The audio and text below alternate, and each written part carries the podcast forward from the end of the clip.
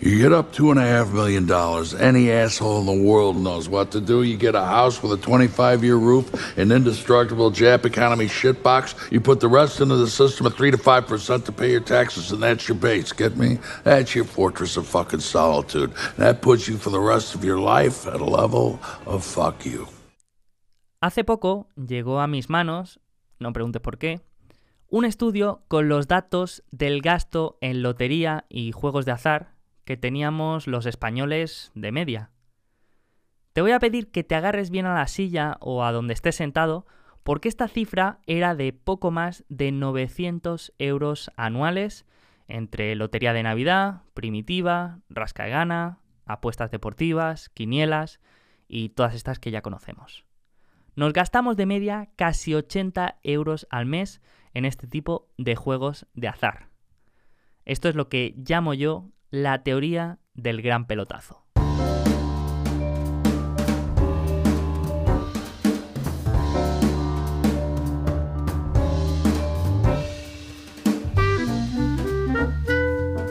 La mayoría de personas vemos la riqueza como un evento y no un proceso. Lo vemos como un golpe de suerte, una gran decisión o hasta un capricho del destino, y no como lo que realmente es, un proceso de ir construyendo ladrillo a ladrillo. Esta cultura del pelotazo es la estrategia de la gran mayoría de gente para hacerse rica. Piensan que la única alternativa para conseguir esa riqueza es a través del gran hit. Cada euro de los más de 40.000 millones que van destinados a juegos de azar cada año en España tiene como objetivo ser el atajo hacia esa riqueza. Y tanto el Estado como los medios de comunicación se encargan de fomentarlo y de hacernos creer que tener mucho dinero depende de un milagro o de un evento fortuito. Para mí, y como opinión personal, aparte de ser una estrategia matemáticamente irracional, es un objetivo antinatural y que en la mayoría de casos puede acabar hasta mal. Cuando pienso en eso, siempre me acuerdo de un amigo que suele decir algo así cuando le preguntan. No, yo nunca juego a lotería, no vaya a ser que me toque.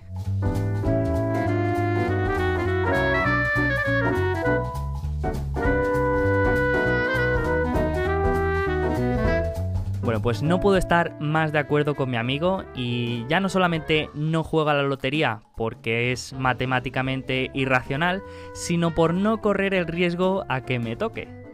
No quiero arriesgarme a perderme todo ese camino y todos sus aprendizajes. No quiero arriesgarme a que mi historia no tenga una trama y solamente un final feliz. Sería como hacer el camino de Santiago en avión, o como jugar a tu juego preferido en modo fácil. Leí el año pasado un libro que decía que la felicidad no es lo que te da la vida, sino como tú percibes lo que te da la vida en función de lo que crees que te mereces. Hay un concepto muy importante que sufrimos las personas llamado adaptación hedónica, una fuerza que nos mueve a la insatisfacción permanente. La solución está en entender que la vida son obstáculos que esos obstáculos son el motor del cambio, de crecimiento y de satisfacción personal. Si quieres que la historia de tu vida sea buena, necesita obstáculos. Nadie se acordaría de Caperucita sin el lobo. Esto va de procesos, no de eventos. Pero los procesos no se ven hasta que se materializan. Y ahí es cuando los que no lo entienden te dirán qué menuda suerte has tenido.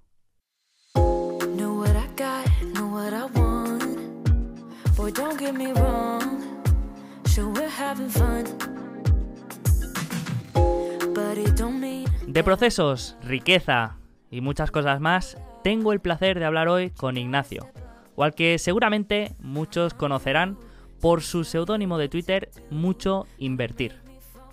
Ignacio es ingeniero y tiene el blog llamado 7bagger, donde entre otras cosas habla de empresas y aporta mucho contenido de interés. Cuando empecé, Ignacio fue una de las primeras personas que conocí en el mundo de los blogs, de cuentas de Twitter y de entusiastas de todo este camino lleno de obstáculos y satisfacciones que llamamos inversión.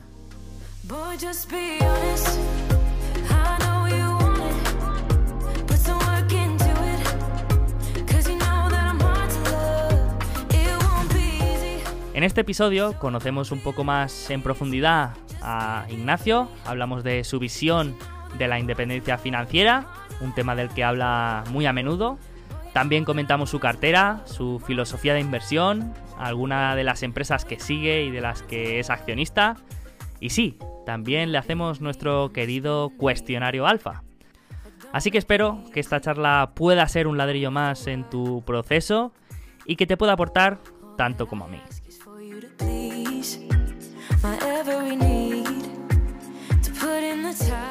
Do something? Fuck you. Boss pisses you off. Fuck you. Own your house. Have a couple bucks in the bank. Don't drink. That's all I have to say to anybody at any social level. Did your grandfather take risks? Yes. I guarantee he did it from a position of fuck you. A wise man's life is based around fuck you. The United States of America is based on fuck you. You're a king. You have an army, greatest navy in the history of the world. Fuck you, blow me. fuck it up ourselves. Muy buenas, Ignacio. ¿Cómo estás? Muy buenas, Sergio. Pues genial, encantado de conocerte ya en persona, después de mucho vernos en las redes sociales y tal, pero en persona siempre es mejor. De hecho, de hecho te felicito porque tus programas son muy buenos y siempre trae gente interesante y, y uno aprende solo viéndolo, pero supongo que tú, que encima lo haces, pues aprenderás mucho más. Y está genial. Sí, sí. Y, de hecho, pues e, es lo que te comentaba antes, ¿no? Que, que, bueno, que tú eres una de las primeras personas que me viene a la cabeza cuando empecé a moverme en esto de la inversión y en Twitter y en el tema de los blogs y al final pues este podcast siempre te da la oportunidad de, conocer a, esta, a estas personas en, en, directo y, bueno, en este caso es uno de ellos, ¿no? Y, bueno, eh, eso te iba a comentar, ¿no? Que eres de las, de las primeras personas que empezó a moverse en el tema de la inversión con los blogs y en Twitter, ¿no? Y llevas bastante tiempo con el blog de Mucho Invertir. Sí, sí, sí, sí. bueno, creo que a final de 2013 empecé con, mucho invertir. Antes le puse otro nombre y, antes de eso otro y hacía un vídeo en YouTube, pero súper feos y tal. También es que la calidad de YouTube en general ha subido mucho. La gente ya no vale hacer un vídeo chorra, ¿no? Ya hay que hacerlo bien.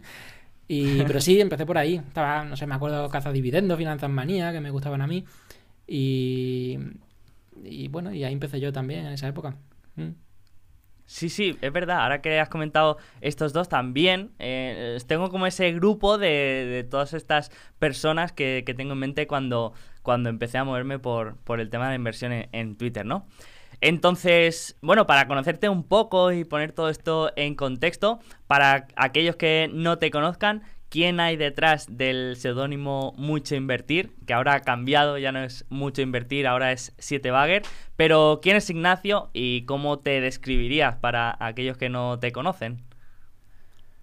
Pues nada, soy, soy yo, ¿no?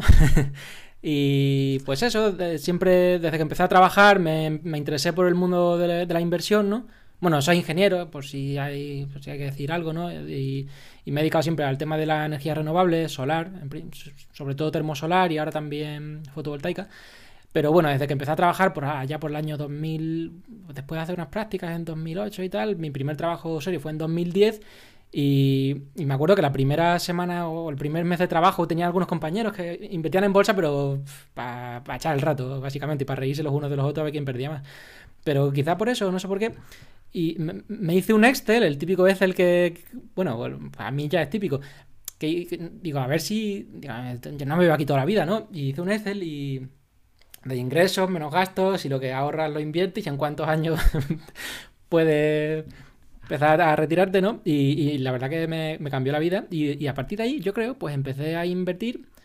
Y, hasta ahora, ¿no? Y mejorando cada día la forma de invertir y de tal.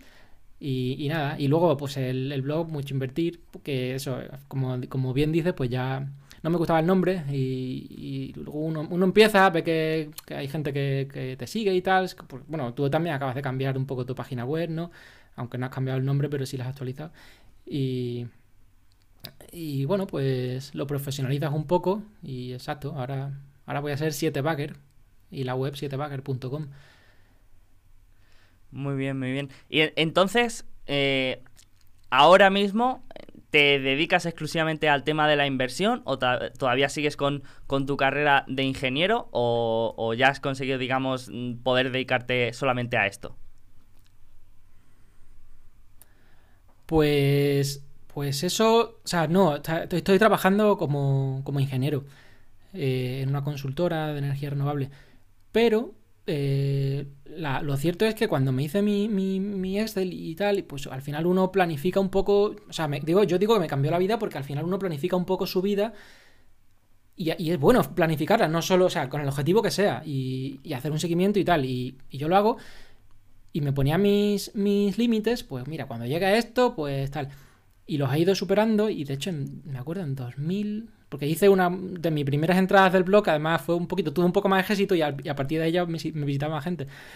Porque fue con 28, 29 años, digo, ya, ya ingreso de forma pasiva lo que, lo que gasto, gastando muy poco, ¿eh? Porque vivía en un estudio, estaba en Bélgica, me fui a Bélgica, en un estudio muy feo pero con mi chica. Pero ya, ya, ya, ingresaba porque justo bajaron los pisos en 2015 y subió la bolsa en 2013 con lo cual aproveché, lo, metí, lo que tenía en bolsa lo metí en un piso y, ya con el propio alquiler de un piso y unos cuantos dividendos, ya con eso ya vas tirando como con un mínimo, ¿no? Y después, desde entonces, pues han pasado, eso fue en el 2014, han pasado, pues seis años, ¿no? Pues, pues, pues, pues mucho más, ¿no? Pero no he dejado el trabajo y no sé por qué. Es, es un miedo irracional que... Bueno, si quieres, si quieres luego hablamos de eso y tal, pero porque tiene mucha amiga el, tema este de, la independencia financiera y, no es fácil, no sé. Pero bueno, ya hablaremos luego si, si quieres. Sí, sí, sí, sí, luego, luego si quieres tocamos más el tema de la independencia financiera porque sé que, que, te gusta bastante. Pero antes quería un poco hablar de lo que has comentado, ¿no? De esta evolución de mucho invertir a esta página que me has enseñado hace poco, pero que no sé si todavía es pública, si ya la has hecho pública de manera oficial, que es 7Bagger. Entonces, me gustaría un poco que contaras mm, en qué consiste este nuevo proyecto, qué cambia de mucho invertir a 7Bagger y qué vamos a poder encontrar ahí. Sí, nada, 7bagger es la, evolución. Pues no me gustaba el nombre de mucho invertir, ahora se, llama 7bagger.com y, ya que lo cambiaba, pues le he querido añadir pues muchas más funcionalidades, ¿no? Tiene, tiene un foro, donde es verdad que ya hay algunos otros foros, como el de caza de dividendos, el de más dividendos, y no voy a llegar a tantísima gente porque esos son ya masivos, pero sí que me gustaría darle al foro pues un, un, rollo más de, de calidad, a lo mejor de analizar una empresa en concreto y que la gente comente pues, con comentarios de calidad, o meter también el tema inmobiliario, porque, porque es una pata de la inversión igual que la bolsa y igual, y depende, bueno, depende de cómo se gestione, puede ser menos rentable, pero también puede ser incluso más rentable. Y, tal, luego también pues la aplicación que, tengo en el blog de análisis fundamental, que ya la tenía antes, pero pues ahora sigue estando. Eh, un curso que espero que, bueno, que yo, creo que, que, tiene partes que otros cursos no tienen, de análisis fundamental, pero también de psicología, también de teoría del, ciclo, de la escuela austriaca. Y luego le he puesto también muchas calculadoras online y, gratuitas de rentabilidad de alquiler, de, independencia financiera también, muy chula, que te saca una gráfica y demás. Eh, descuento flujo de caja, de cálculo de, de la TIR, de una inversión. Bueno, y otra, otra calculadora por ahí. Y la idea es también hacer concursos de, análisis de, empresas para, darle vida al blog y, que haya análisis de, calidad, concursos, bueno, pues que, haya un premio también, ¿no? Al final, una sección de recursos, eh, bueno, pues profesionalizarlo un poco y sobre todo que la web sea más, más profesional, más bonita, porque había gente, que usuarios del blog o, o de la aplicación que decía, joder, tienes un, producto bueno y, tal, pero el, nombre no acompaña. el nombre de la web, digo. Entonces, pues Lo, he cambiado un poquito. Qué bueno, qué bueno. Pues te, yo, te quería preguntar un poco acerca de, mm, de la herramienta que tenías porque, porque siempre me ha parecido interesante, ¿no? Si la habías desarrollado tú por completo y, acerca de las funcionalidades de esta, porque justamente hace poco he estado yo, pues, durante cuatro meses desarrollando también una, una herramienta que no creo que sea, que sea igual, creo que es diferente, la tuya está más enfocada en aspectos fundamentales y en análisis eh, de cualitativos de, de, las empresas, ¿no? Pero quiero preguntarte un poco acerca de, de esta herramienta que llevas tiempo ya con ellas, Eh, primero, qué funcionalidades tiene y qué te aporta esta herramienta y luego cómo la has hecho. Si la has hecho tú por completo, de 0 a 100, o te ha ayudado alguien, o cómo ha sido esto. Sí, pues nada, la, herramienta es efectivamente de análisis fundamental y entonces pues uno mete la empresa que quiera en el buscador de empresa y cualquier empresa del mundo prácticamente y, le devuelve un informe, un, PDF con, todos los datos financieros de la empresa y además, pues si uno a lo mejor no sabe eh, si, yo qué sé, si el EBITDA de 9 es mucho o poco o en función del sector es mucho o poco, pues al final coge todos los ratios y te los evalúa entre 0 y 100 en función del sector y tal, te los barema también teniendo en cuenta en, qué sector está la empresa, y te da un resultado global de 0 a 100, pues si es una, una, buena inversión o, una mala inversión comparando calidad y precio, ¿no? O, valor y precio. Y aparte, pues también te coge ratios a 10 años, te los grafica, mm, te lo pone todo muy visual y de manera rápida, pues puedes entender no los aspectos cualitativos de una empresa, pero sí los aspectos, todos los aspectos numéricos en cuanto a valoración, crecimiento, deuda y, calidad, retornos, márgenes y demás. Y entonces está bien porque, porque vas rápido, si vas a analizar una empresa, no quiere decir que no analices luego en profundidad los aspectos más cualitativos, pero sí que la parte cuantitativa pues te la, te la resuelve rápido, ¿no? Yo empecé a hacerlo, bueno, cuando uno empieza a leer libros de inversión y tal, pues pues ve, ve, la luz, ¿no? Y dice, o sea, que detrás de una empresa hay cosas y yo puedo saber si una empresa está barata o cara y puedo saber si es buena o mala. Pero claro, al final, si uno sigue leyendo un poco más los libros y tal, desde que no sabe nada hasta que ya sabe un poquito, pues dice, jolín, ahí hay muchas cosas. Habrá que poner orden. Y entonces la aplicación pues pone orden ahí, ¿no? Y te, te, puntúa más o te valora más unas cosas que otras. Y, y, nada, o por ejemplo, si ya tienes tu cartera hecha, ya sabes que las empresas que tienes estás a gusto con ellas o son buenas empresas y tal, pero luego quieres hacer un seguimiento rápido, una vez al año o cada seis meses, pues, pues con la aplicación lo puedes hacer o, escuchas hablar de una empresa, pues la metes en la aplicación y, ya te da una idea rápida de, lo que es, ¿no? y, bueno. y, bueno. sí, y bueno, y sí, la, la, he desarrollado yo. Vale, vale. O sea, que entiendo que... Como decíamos estos días, ¿no? Antes de hacer esto, soy muy de do it yourself, de hazlo tú mismo. sí, sí, sí. Pero, pero claro, es diferente de alguna, alguna cosa relacionada con tu background de ingeniería que con el tema de código, que yo es una cosa que, bueno, que he estado justamente experimentando estos últimos días y que es realmente increíble todo lo que puede llegar a hacer si sabes, ah, si sabes mm, escribir con Python o con algún programa de estos de, código, pues es que puedes hacer cualquier cosa, ¿no? Pero, pero sí que es verdad que es como aprender un nuevo idioma, ¿no? Entonces, ¿a ti tú has tenido que aprender todo esto o ya te gustaba o, o es que se te da bien el tema de la informática? Mm, pues, pues, no sé, ni, ni, ni, bien ni mal, pero, pero no, no sabía nada y lo, he ido aprendiendo. O sea, es que fíjate, el otro día o ayer estaba yo viendo vídeos, ya no, ya no sé ni de qué, de Elon, de Elon Musk. Y, decía, bueno, y, hay otros muchos, ¿no? Veo muchos vídeos. Y, decía que la forma de aprender en los colegios y tal no es, mira, te voy a enseñar eh, a sumar. Y el niño a lo mejor no necesita sumar y entonces no te va a prestar atención. Pero si le dices, oye, mira, eh, ¿quieres una, chuchería? Es que si esperas un día te doy dos más. ¿Y cuántas vas a tener? Y entonces, ya le creas una necesidad y lo que aprende es a, a, buscar la solución. Y la motivación no tiene nada que ver. Pues a mí me ha pasado un poquito lo mismo con, la aplicación. O sea, no, no sabes nada, pero cuando hay motivación, pues, pues aprende. Y se aprende con gusto. Qué bueno, qué bueno.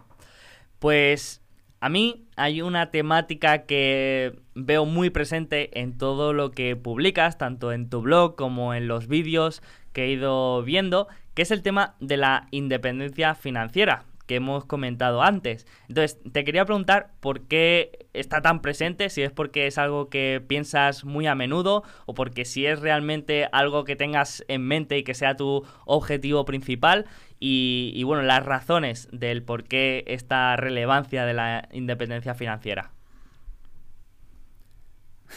Sí, sí, sí, una cosa que, me interesaba, ¿no? Que desde que empecé a trabajar lo, calculé, vi que era posible y, y, sí, al final, no sé, lo que me lleva a eso, yo creo que en realidad porque soy, soy un cagado y, y la independencia financiera te da seguridad y, y en un segundo paso te da libertad, ¿no?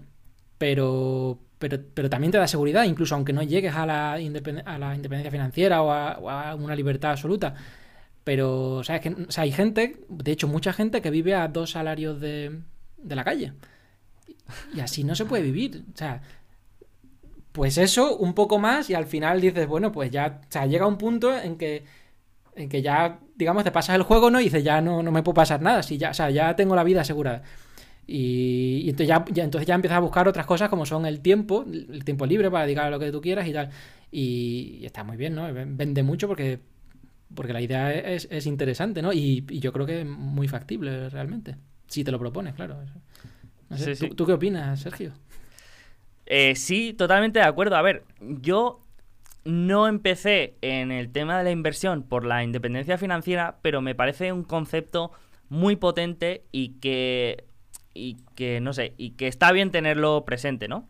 Pero, pero, pero sí que veo que hay algunos problemas o algunas eh, misconceptions, ¿no? Algunos errores de, de, concepción con la independencia financiera que pueden llevar a, a que a que no sea tan útil como, como pueda parecer, ¿no? que si quieres lo podemos hablar más adelante. Pero si quieres podemos empezar por definir qué es la independencia financiera o cómo la entiendes tú. Tú, si alguien te pregunta qué es la independencia financiera, ¿tú qué le dirías? Hombre, pues tener un ingreso pasivo esperado, pues mayor que tus gastos esperados, ¿no? O sea, esa es la, definición fácil y, estándar, ¿no? Pero lo importante, yo creo que son las implicaciones que eso tiene en la vida de uno si, si se lo propone, ¿no?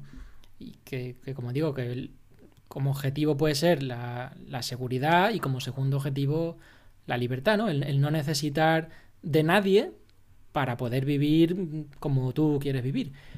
Y, y eso, pues, como seguridad es que te puede venir una enfermedad, un cambio de trabajo, el propio impuesto a una herencia que, no la puedas pagar o un imprevisto, que te quedes en el paro, o que las pensiones, que no hay pensiones en el futuro, eso lo sabemos todos, pues te da una seguridad. Y, luego libertad, pues, pues hay, hay grados, ¿no? De, de primero una, una, independencia financiera que cubra unos mínimos y luego una libertad financiera donde puedas vivir como una persona de clase media, o por lo menos es lo que yo estimo, que, es, debería ser, pero sin trabajar. Entonces ya no, no eres clase media, no eres muy, muy superior. Porque si ganas mucho dinero, pero sigues trabajando en algo que no te gusta. Ahora bien, o sea, lo importante es que, te guste, ¿no? Dime, dime. O sea que por, por mm, dejar una definición así estándar, podríamos decir que es conseguir un estado en el que tus ingresos pasivos, que son aquellos ingresos que pueden venir pues de, de, algún proyecto individual o de dividendos o de la inversión o de cualquier fuente, que estos ingresos pasivos que no provienen de tu trabajo y que no necesiten de, de tu actividad física para, para generar eh, este, estos flujos de, de dinero, superen a tus gastos. Es decir, Por, por, decirlo de alguna manera llana, que no necesites trabajar para, para vivir, ¿no? Sí, sí, sí, básicamente. Mm. Vale. Y, ¿Y tú por qué crees que se ha puesto tan de moda y por qué ha ganado tanta relevancia y por qué se, se mm, no sé, se, se utiliza como, como el objetivo principal de mucha gente? ¿Crees que está muy relacionado con la felicidad? a mí has comentado una cosa que, que, me interesa mucho, que es el tema de la seguridad. Y, y yo eso lo, lo relaciono mucho con la felicidad porque sin sentirte tú seguro y sin sentirte libre es muy difícil que seas feliz, ¿no? Entonces encuentro que el tema de no quizás ser 100% eh, financieramente libre, pero sí tener un buen colchón de seguridad, pues hace más fácil que, puedas dedicarle tiempo a aquello que, que más te gusta, ¿no? Sí, sí, totalmente. O sea, bueno, de hecho, cuando, cuando, uno dice felicidad, yo, por ejemplo, si piensas en, la pirámide de Maslow, esta famosa, ¿no? Que, la base está, pues, poder comer y, respirar y luego tener un, lugar donde dormir, una casa, luego tener amigos, familia y luego ya está el reconocimiento social y, bueno, no sé si hay algo más en la punta de la pirámide, ¿no? Entonces dice, ¿cómo voy a buscar yo el reconocimiento social si para comer depende de la decisión de mi jefe, que a lo mejor mañana me echa el trabajo y me voy a la calle. Entonces es que tu, tu necesidad más básica no está cubierta. Entonces, claro, eh, la, la independencia financiera, o por lo menos una seguridad financiera, está relacionada con la, con la felicidad. Como vamos, lo, lo, que tú has dicho, o sea, me parece súper acertado. Luego Sí, ya, claro, sí, cada uno sí. tiene que buscar el- un equilibrio entre, entre el trabajo, el ahorro, la inversión, pero debería ser un, o sea, obligatorio, ¿no? Si en la vida de, todo el mundo, por lo menos un, poquito, ¿no? ¿no? No digo que todo el mundo tenga que buscar la independencia financiera o enfocarse a ello, porque no hace falta, de- dependerá de cada uno. Lo ideal, por ejemplo, es que te guste tu trabajo y si no te gusta, lo busques y, estés en uno que sí te guste. Y, y así alguna gente, pues, pues genial. No quiere decir que no tengas un colchón, que yo creo que hay que tenerlo siempre. Luego hay otra gente, por ejemplo, que, que también está a gusto con su vida, pero, pero no demasiado, pero simplemente no se lo plantea. Dice, bueno, yo es que te- tengo que trabajar y ya está, y no me lo planteo todos los días. Y eso también está bien y es una opción. Siempre que tengas, digamos, este, digo, este, este colchón que es obligatorio. Pero luego en el, tercer caso dice, ya, pero es que yo sí me lo planteo porque, porque me lo planteo, no sé, y, y, no encuentro, o es difícil que, que encuentre ese- esa motivación de un trabajo que me encanta. O, o puedo montar una empresa que a mí por lo menos eso sí que me gusta mucho, tener mi propio negocio, pero, pero es complicado, tiene riesgo y tal. Entonces está la tercera pata, que es pues buscar la independencia financiera con, con el ahorro y, y la inversión, ¿no? Y entonces ya te planificas y, y- y- demás. Sí, a mí me parece interesante, sobre todo el tema de mm, que has comentado de, de tu jefe, ¿no? Quizá no el enfocarse en la libertad financiera como una meta, sino como un camino, ¿no? Que cuanto más recorras de ese camino, pues más libertad vas a tener para tomar una serie de decisiones, ¿no? Por ejemplo, has comentado el tema de, de tu jefe, pues quizás si tienes un buen nivel eh, de seguridad financiera y tienes un buen colchón y tienes muchos años de ahorro, pues eso te va a permitir que si llega un día que tu trabajo no te gusta o tu jefe te habla mal o cualquier cosa, pues pueda decir, pues no, pues yo esto no lo quiero y puedo decir que no, que dejo de trabajar aquí para mm, dedicarme a otra cosa. Puede ser mm, buscar otro trabajo, puede ser montar un proyecto o lo que sea, ¿no? Pero esta seguridad financiera pues te va a permitir tomar mejores decisiones y, mm, con, con ello pues eh, estar mejor en, en tu vida y, y ser más feliz, Entonces, mm, yo como lo enfoco esto, no es como una meta en sí, como algo a donde hay que llegar y hay que hacer todo por, por llegar ahí, sino como un camino que cuanto más avances de ese camino, pues en mejor posición estarás, ¿no? Entonces, bueno, eh, son, son distintas, distintas maneras de verlo, pero, pero yo creo que, que, bueno, que todo el mundo tiene que, que pensar en ello, ¿no? Entonces, no sé si has pensado en algún tipo de cálculos o matemáticas básicas para, para hacer la, l- números de cómo, cómo llegar a esta libertad financiera o independencia financiera.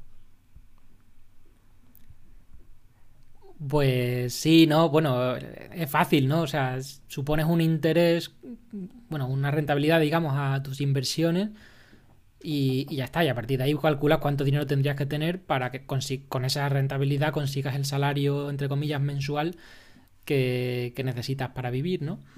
Esto lo puedes complicar mucho. Mm, Puedes meterle la inflación, puedes ponerle que después de dejar de trabajar tengas un ingreso extra de lo que sea, puedes poner que no sé, que ya partas de un capital inicial o que, o que llegado el día cobrarás tal, no sé, una pensión o una herencia lo que sea, lo puedes complicar. Y, y como te decía antes, pues, eh, por ejemplo, en, mi web nueva, en, en 7backer.com, pues la herramienta que tengo está súper chula y, y lo ves gráficamente, ¿no? Y la cosa es que cuando te muera, pues no llegues a cero, ¿no? Que la gráfica no toque el cero. Pero te lo calcula tal con la inflación y, y la inflación a tu salario, por ejemplo, cómo va subiendo hasta que lo cortas. Y está muy chula. Pero... Pero a ver, si no nos queremos complicar, pu- pues puedes suponer, por ejemplo, un 4% de, de, de rentabilidad de tus inversiones, que es algo yo creo que razonable. 4% neto, o sea, después de inflación, digamos. Al final, si hay inflación, en general todo subirá y también subirán tus inversiones. O sea que un 4% neto, pues eso sería más o menos mul- multiplicar por 300 el, el- importe mensual con el que tú quieras vivir, ¿no? O sea, si tú vives con 1000, pues por 300 sería, necesitarías 300.000. Si con 2000, pues 2000 por 300 serían 600.000. Y a eso sumarle, si quieres, pues 100.000 euros de colchón de seguridad, por lo que sea. Porque, o sea, todo esto está muy bien, pero luego la bolsa te baja un 40%, como, como pasó hace unos meses, ¿no? En marzo del 2020 y te cagas. Y entonces, o sea, te cagas, te cagas sobre todo si vives de eso, ¿no? Porque si luego tienes tu trabajo, pues bueno. Pero si no, joder, pues es chungo. Entonces tienes que tener ahí también un colchón y, sobre todo diversificar. Yo, yo por ejemplo, Sergio, diferencio entre, entre una parte más asegurada y una parte que no está asegurada. O sea, una parte que sea cash, por ejemplo, un alquiler, pues o sea, te puede fallar el inquilino, pero es difícil, ¿no? Y más cuando ya lo tienes ahí desde hace ya tiempo. Y luego, eh, o sea, la, parte inmobiliaria o, por ejemplo, dividendos, que es difícil que fallen también, a lo mejor bajan un poco, pero bueno, no los van a cortar y no los van a cortar de todas tus empresas. Entonces sería, sería la parte cash, que la vas a cobrar sí o sí en, dinero. Y luego otra parte que sería, o sea, eso, eso tiene que cubrir como tus expectativas de mínimas de vida, pues que pague tu alquiler, tu comida y el teléfono, ¿no? Y luego aparte de ahí, pues pues revalorizaciones, que tú tengas un fondo, un ETF o una empresa que no reparten dividendo, pero que en teoría tiene más potencial, y eso sería como, como el extra pues, para vivir ya con el estándar de vida que, quieres, ¿no? Así lo veo yo un poco. Entonces, eh, ¿tú, ¿tú ves recomendable tener, por ejemplo, una parte de la inversión, si digamos que tu objetivo es simplemente mm, llegar a esta independencia financiera, una parte de, tu cartera más enfocada a la distribución, a empresas que reparten dividendo o ETFs que reparten dividendo, y luego otra parte más a la revalorización, más o menos. ¿Tú crees que está bien tener un, balance de estas dos, mm, estas dos tipologías de, empresas? Bueno, yo, yo no soy fan de la inversión en dividendos, ¿eh? Tengo alguna empresa que da dividendo, pero en general tengo, tengo poquitas. pero, pero sí creo que hay, que hay que diversificar en todos los aspectos, incluyendo el inmobiliario. Y de tener, bueno, incluyendo todo, o sea, es que, o sea, cuando si tienes, si, estás empezando y tal, pues, pues bueno, invierte en una empresa o en cinco que, que tenga mucho potencial y ya está. Pero ya si a lo mejor te estás jugando tu, tu, comida, ¿no? Pues si vives de eso y, ya es un capital importante, joder, no inviertas lo que no necesitas, o sea, lo que necesitas para, o arriesgues lo que necesitas para ganar lo que no necesitas, ¿no? O sea, más vale conservar y tener una rentabilidad más razonable, pero bien diversificada y que estés seguro de que no, que no va a pasar nada, ¿no? Entonces, pues una pata en inmobiliario, otra pata en acciones, por ejemplo, pues digo mi caso, ¿no? Pues inmobiliario, tengo, tengo un par de pisos, eh, otra o sea, un, ¿cuánto? más o menos un 30% o 30 o 35% en acciones, luego 10% en ETF, 10% en fondos activos y, luego la, eso, digo, la parte inmobiliaria, pues un, 20% cada piso más o menos. Y joder, pues si, si, la bolsa se pone chunga, pues tienes el piso. Si se te va el inquilino, tienes la bolsa. Si la cagas con tus acciones, pues tienes el fondo. Y luego el, y luego el ACUI, ¿no? en ETF, pues eso nunca falla el mundo entero. Que es una otra opción, ¿no? Invertir todo ahí. Pero bueno, yo incluso eso, o sea, hasta el ETF, yo qué sé, imagínate que la inversión pasiva resulta que, tú no habías pensado que. Yo qué sé, pues, pues, pues no pasa nada, es que tienes otra cosa. Oro, bitcoins. Yo no tengo, pero, pero lo considero. Lo considero, ¿no? O sea, sí. Genial. No sé cómo lo ves tú. ¿El, tema del Bitcoin o, de la diversificación? bueno, las, dos cosas. Bueno, la diversificación sí que tengo hay una opinión bastante, bastante que, mucha gente la critica, ¿no? Pero que, creo que, bueno, que, que, es la verdad, ¿no? Que la diversificación está orientada a proteger patrimonio y la concentración más a crear o o buscar más eh, la, opcionalidad en tu patrimonio, ¿no?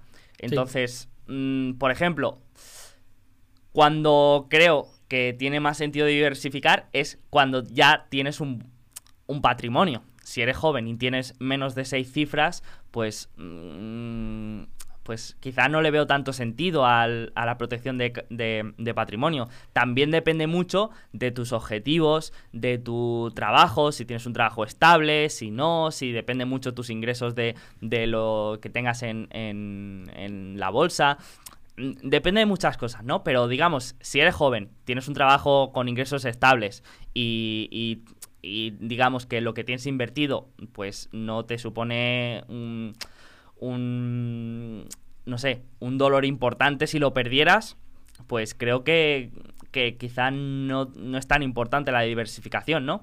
Pero sí, sí, que sí que si buscas la independencia financiera y, bueno, quieres optimizar eh, todos los medios, pues sí que un cierto nivel de diversificación tienes que, tienes que tener, ¿no? Y quería comentar también un poco la cara oculta de la independencia financiera, porque parece que es muy bonito y que todo el mundo quiere la independencia financiera, pero también hay cosas mm, que tenemos que tener en cuenta, o errores a evitar, o, peligros. Y no sé si tú también tienes algunos en cuenta o ves errores que cometen otros o tú mismo y, puedes comentar. Pues... Mm, bueno, yo, quizá sí. un, error sería si, lo que hemos dicho, ¿no? No, diversificar, pues eso, al principio no hace falta, incluso ¿eh? no es recomendable, pero luego, luego sí, porque por eso más vale conservar lo que, lo que necesitas que no ganar lo que no necesitas. Em, y luego ser acorde a, lo, a, lo, que tú quieres.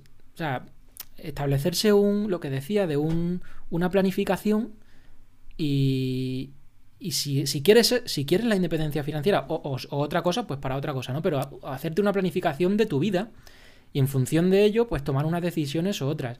Si, si uno dice, no, mira, yo es que mm, quiero, no quiero trabajar porque no, o sea, mi objetivo es ese, pues entonces tienes que ser coherente y, tener una vida pues más minimalista, que además, aparte de lo, de, del tema de la IF, pues eh, a mí, o sea, yo creo que el minimalismo de no tener cosas que no necesitas, que no te hacen felices, eso, eso habría que hacerlo siempre.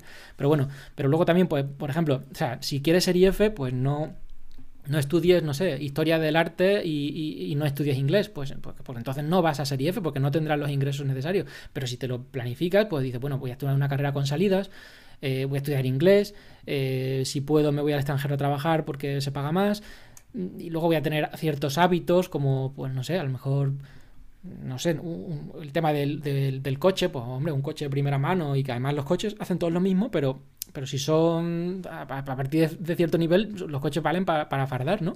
Que, es, una, es una utilidad que está bien también, o sea, es legítima. Pero, pero tienes que ser acorde, o sea, si con tus objetivos, ¿no? Y, entonces, y tomar las decisiones correctas. Y luego también, pues, pues ese plan, pues irlo viendo. A, mí me gusta, ya, ya, no solo por la independencia financiera, sino en general, yo tengo un, mensuario. Está el diario, ¿no? Pues el, el, diario hay que hacerlo todos los días, pero el mensuario lo puede hacer cada más tiempo. Y pues yo escribo un mensuario. Y... Qué bueno, no, no, lo había escuchado nunca. pues yo tampoco, eh, igual me lo he inventado, no sé. un mensuario, o sea, un diario, pero que es mensual.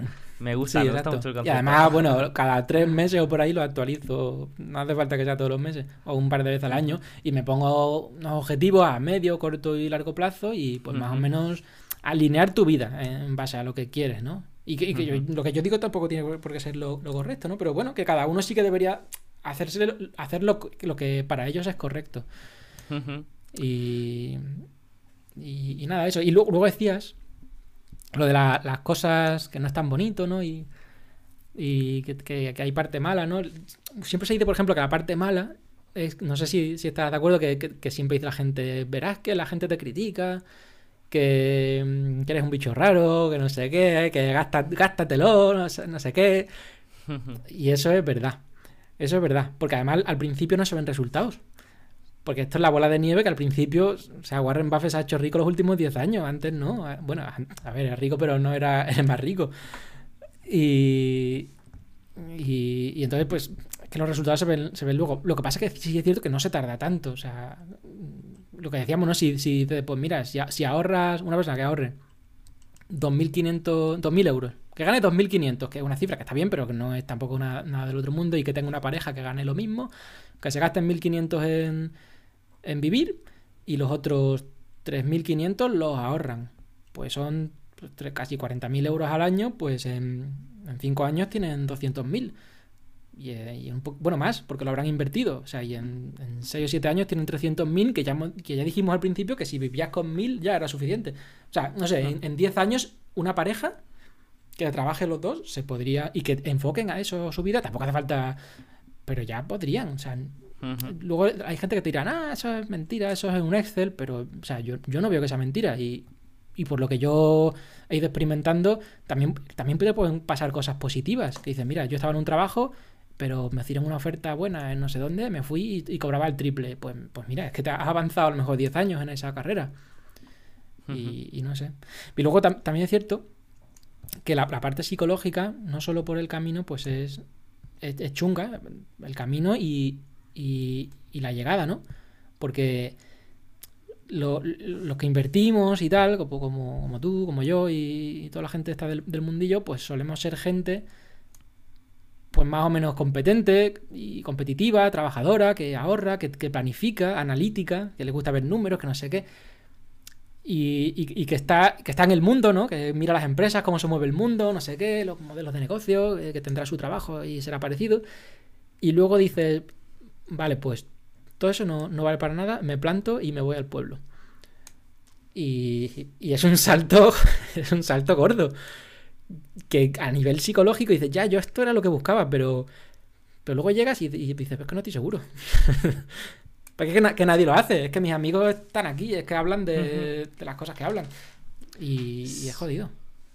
Sí, sí, es que precisamente uno de los de los peligros que yo veo relacionados con la independencia financiera, bueno, el primero es enfocarse mucho en el en la meta y no en el camino. Es decir, enfocarse en un objetivo final y no en, en disfrutar de todos los beneficios que tiene la acumulación de capital durante tu vida, ¿no? Que aunque no puedas dejar de trabajar, pues como he, como he comentado, pues tiene sus beneficios, ¿no? Y, y tiene esa libertad de, de decisión, ¿no? Y cuanto más capital tengas, pues más mm, libertad de decisión vas a tener para, para mm, elegir aquello que más te haga feliz en cualquier momento de tu vida, ¿no? Y por ejemplo, si llevas tres años ahorrando y tienes ya un capital mm, considerable, pues si llega un momento que tu jefe te habla mal y no quieres aguantar eso, pues puedes eh, dejarlo y, y no tienes mm, la obligación de, de aguantar eso, ¿no? O si ese trabajo ya no te gusta o ya no te llena o por lo que sea, pues también puedes dejarlo, ¿no?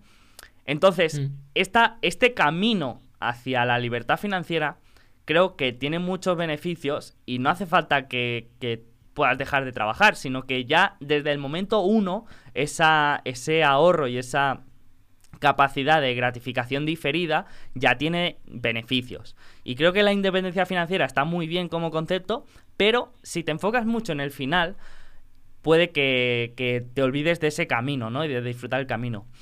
Por otra parte, creo que puedes caer en el error de intentar optimizar al máximo, es decir, intentar ahorrar lo máximo cuando eres joven y no gastar y todo invertirlo y, y no disfrutar tanto ese camino, ¿no? Y creo que también es importante, pues, cuando eres joven, pues, gastar, viajar, eh, incluso malgastar de alguna manera, ¿no? Y hacer locuras. Entonces, también creo que, que es peligroso intentar sobreoptimizar este proceso de independencia financiera, ¿no? Luego, en cada caso, pues será diferente, ¿no? Y luego, por último, está el tema de, bueno, y una vez llegas, ¿qué? Porque mucha, muchos tenemos el Excel con los cálculos de, que necesitamos para llegar a la independencia financiera y lo tenemos todo medido, pero una vez llegamos ahí, ¿qué? ¿Qué pasa? ¿Dejamos de trabajar? ¿Nos dedicamos Claro. a viajar? Eh, ¿qué, qué, qué pasa ahí, no? Hay gente que, que llega y, y no sabe qué hacer, ¿no? Entonces, yo creo que tienes que aprovechar ese, ese camino que tienes entre el inicio y la independencia financiera para conseguir esa libertad de construirte la libertad, eh, la vida que, mm, que más te llene y más te haga feliz, de manera que no te importe cuando llegas a la independencia financiera, porque te gusta lo que haces, disfrutas con tu trabajo, disfrutas haciendo lo que haces y no estás pensando en dejarlo, ¿no? Entonces, creo que eso es una idea más, potente. Yo, por ejemplo, pues, eh, digamos, entre comillas, que igual, pues ahora no, pero de aquí a un año podría dejar de trabajar y, no hacer nada, ¿no? Pero es que lo que hago, pues me gusta. Y a mí me gusta hacer lo que hago, por lo tanto, yo no pienso en dejar de trabajar ni, nada, ¿no?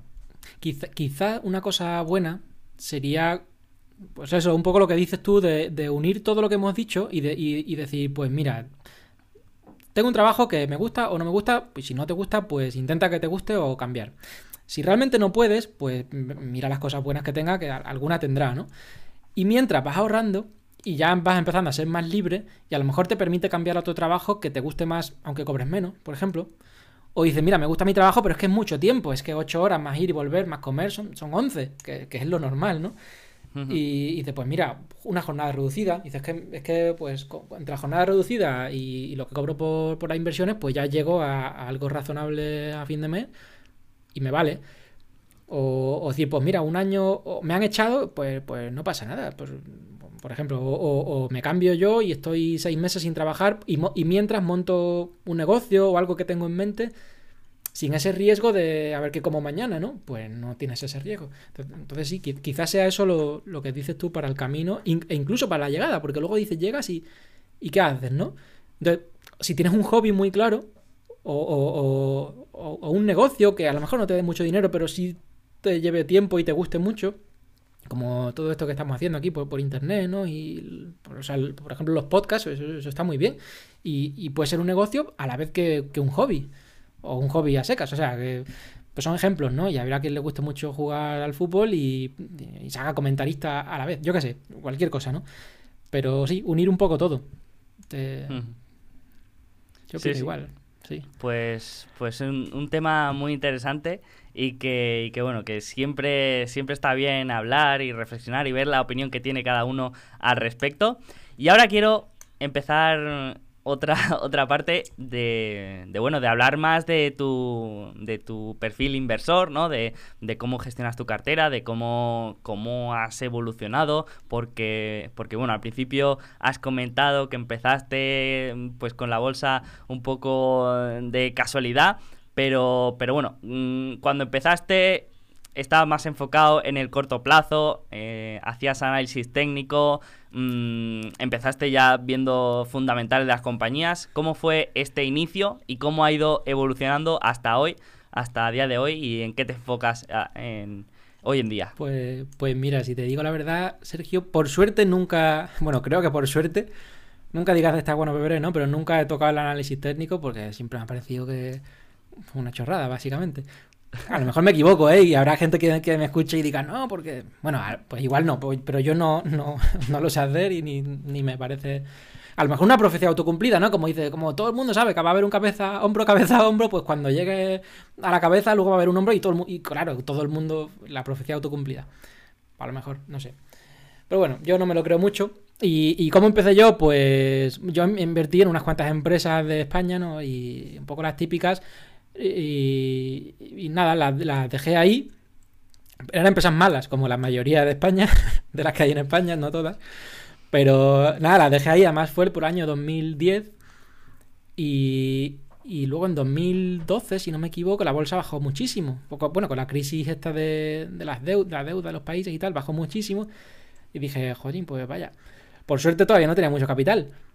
Pero, porque ya digo, a poco de empezar a trabajar y tal quitando las prácticas que hice y tal, pero...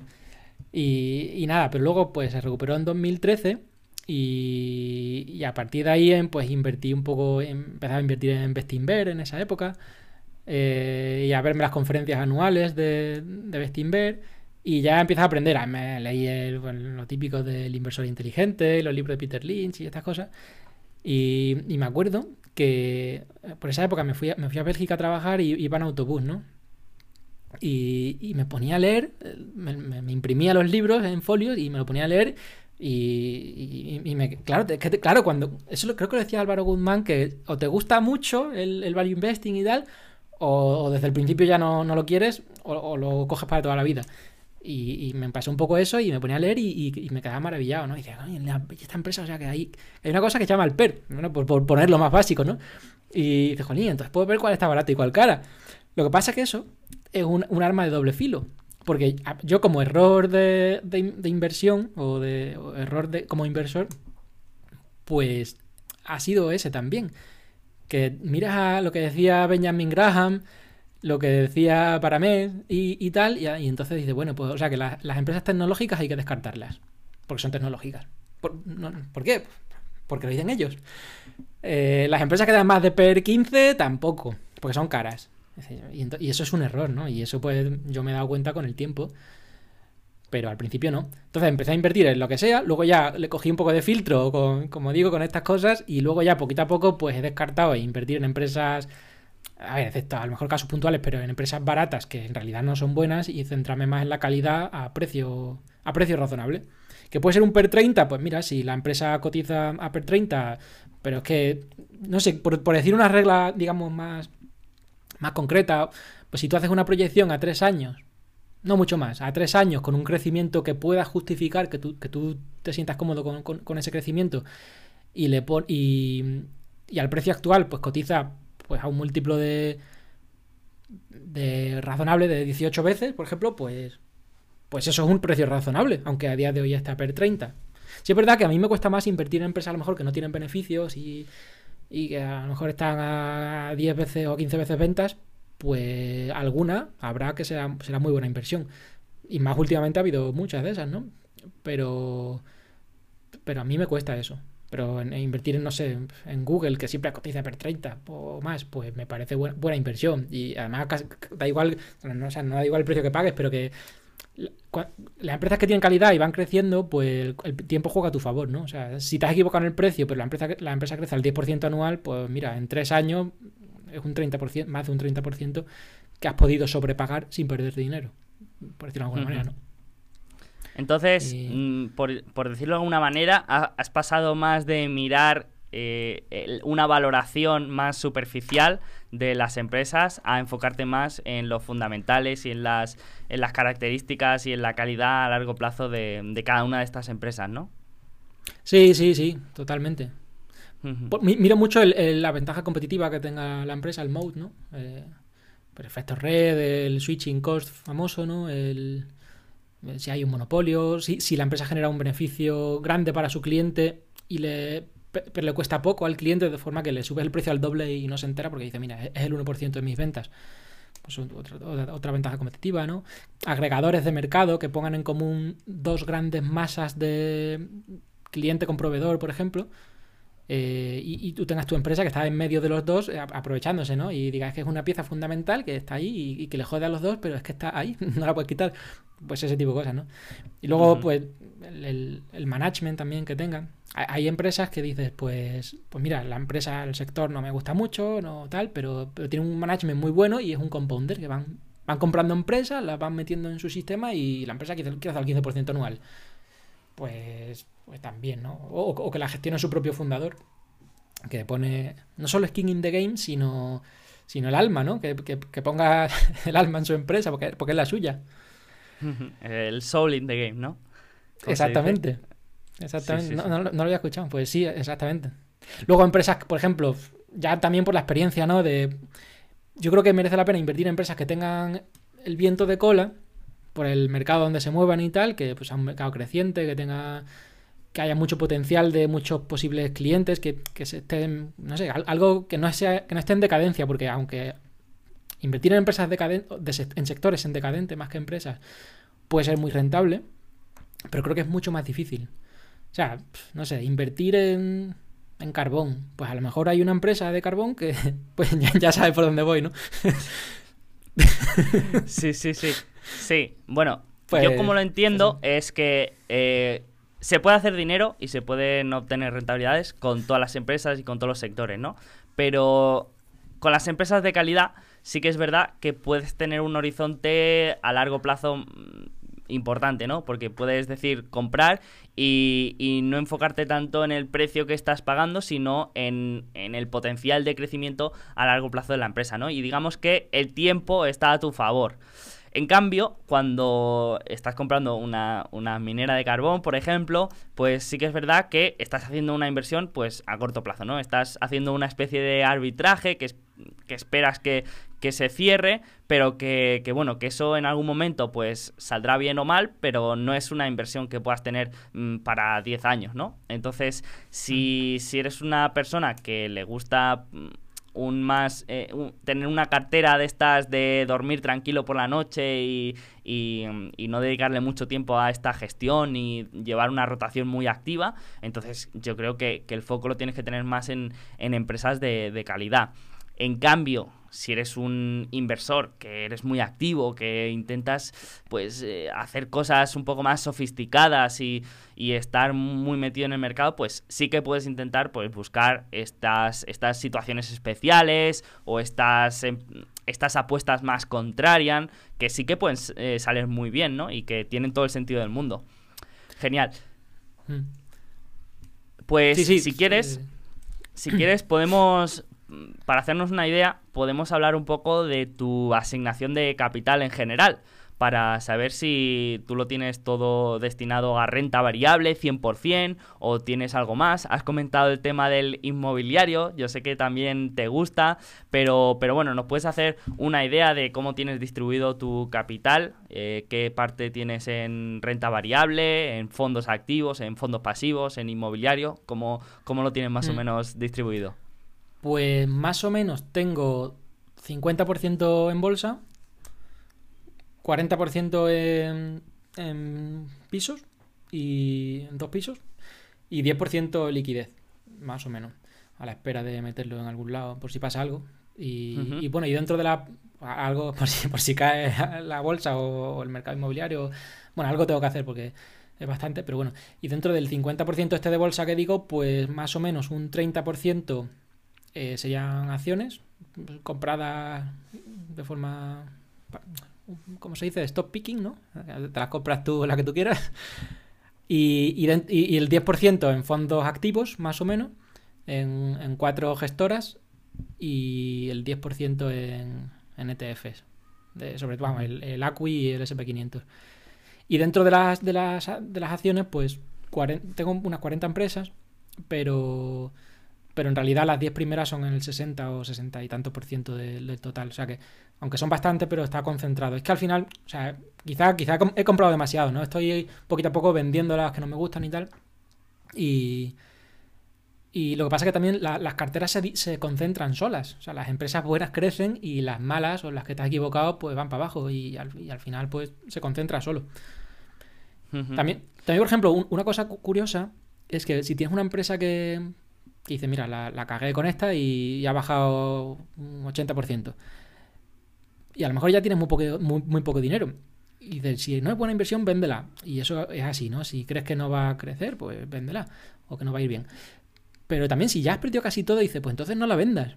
Consérvala y véndela cuando vendas una plusvalía para compensar la, la ganancia con Hacienda. Entonces, yo tengo alguna así que está ahí, digo, pues cuando la necesite la vendo. Y mientras tanto, da, igual ya. Ya está perdida. Vale, vale. Eh, me, guardo esta pregunta para hacértela luego. ¿Cuál, cuál es ese, esa empresa que, llamamos el, muerto en el armario? Que, decimos. Exacto. Vale, vale. Luego, luego te la preguntaré a ver si sale ese nombre. Y eh, una, una, duda que me sale cuando metemos activos inmobiliarios en nuestras carteras es los tienes a precio de coste o a valor de mercado ahora.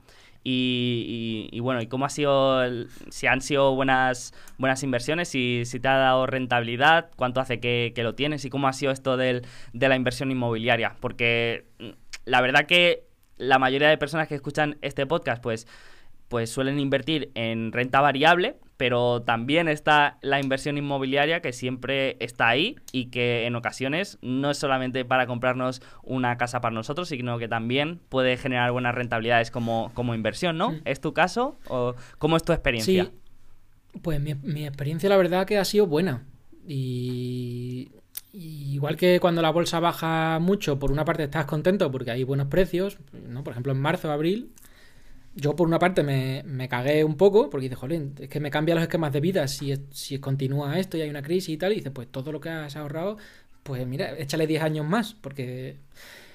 Pero también te crea oportunidades de compra. Yo tenía ese sentimiento encontrado y por una parte estaba cagado, pero por otra parte compraba más. o sea y claro, la gente me decía, pues estás loco. Pero, pero es así, ¿no? Pero, pero te crea también ese sentimiento de, de un poco de, de, no sé, no es nerviosismo, pero es bueno, que la bolsa cambia todos los días, ¿no? Aunque digamos, no, yo no miro la bolsa, pero todo el mundo la mira, o sea, no. y, con los pisos, con los pisos, pues, pues no pasa. Y, tienes un, ingreso pues más constante, ¿no? Como pudiera ser un, dividendo. Y dices, ya, pero es que un piso rinde muy poco. Pues depende. Rinde poco, depende. Si lo compras a buen precio, o cuando, por ejemplo, yo también tuve la suerte, tuve mirando, llevaba tiempo mirando, ¿vale? Pero en 2000 y en 2015 me hice un Excel súper... Yo soy muy de hacer Excel y de muchos números y tal, que al final a lo mejor no es tan útil, pero soy así, ¿no? Tú también, ¿no? Creo. Bastante, bastante. Se ha, cortado, no digo bien. A ver. Es, claro, pues me hice un Excel muy grande y, y dije, jolín, es que merece la pena comprarse una casa. Y, entonces pues, pues me la compré. Y fue en 2015, a principios de 2015, que justo fue cuando los precios estaban en mínimos. Y, entonces eso, también influye, ¿no? Pero, pero luego, o sea, hay, oportunidades y ahora también las hay. Y, y nada, y lo pones en alquiler y dices, pues mira, si, si como mínimo el inquilino me va a pagar esto y con esto, con, no sé, un 5 o 6%, pues con eso te vale. Pues, pues, pues sí, me vale. Pues, pues ya está. Y, y luego, si te apalancas, yo no lo hice pero porque, claro, si te apalancas quiere decir que pides un préstamo para invertir en bolsa al final, porque lo que no te gastas en el piso te lo tienes que, invertir en bolsa, ¿no? Entonces, pues, a mí me, dio un poco de miedo, pero reconozco que, lo que hay que hacer es eso, o sea, la bolsa a largo plazo sube, sobre todo si, si inviertes razonablemente bien, tampoco hace falta ser Warren Buffett, y, y el piso te dan un préstamo muy, muy barato y, y tiene relativamente poco riesgo de que no lo alquiles. A lo mejor lo alquilas en vez de a 700 euros a 600, pero lo alquilarás casi seguro. Y, lo más normal es que no haya, o sea, que te paguen eh, los inquilinos. Y entonces ahí te dispara la, rentabilidad de, de, tu inversión, ¿no? Porque a lo mejor, o sea, porque en vez de poner 100.000 euros, pones 20.000 y el inquilino te paga 600 y te gastas 200 en, la hipoteca, de los cuales la mitad, o, o, 400, pero la mitad es tu piso, o sea, lo vas recuperando, te pagas a ti mismo. Y la otra mitad es para el banco, pero el, el ROE o la TIR, como lo quieras llamar, o sea, el ingreso, el cash flow mm, respecto a lo que has invertido, se te dispara.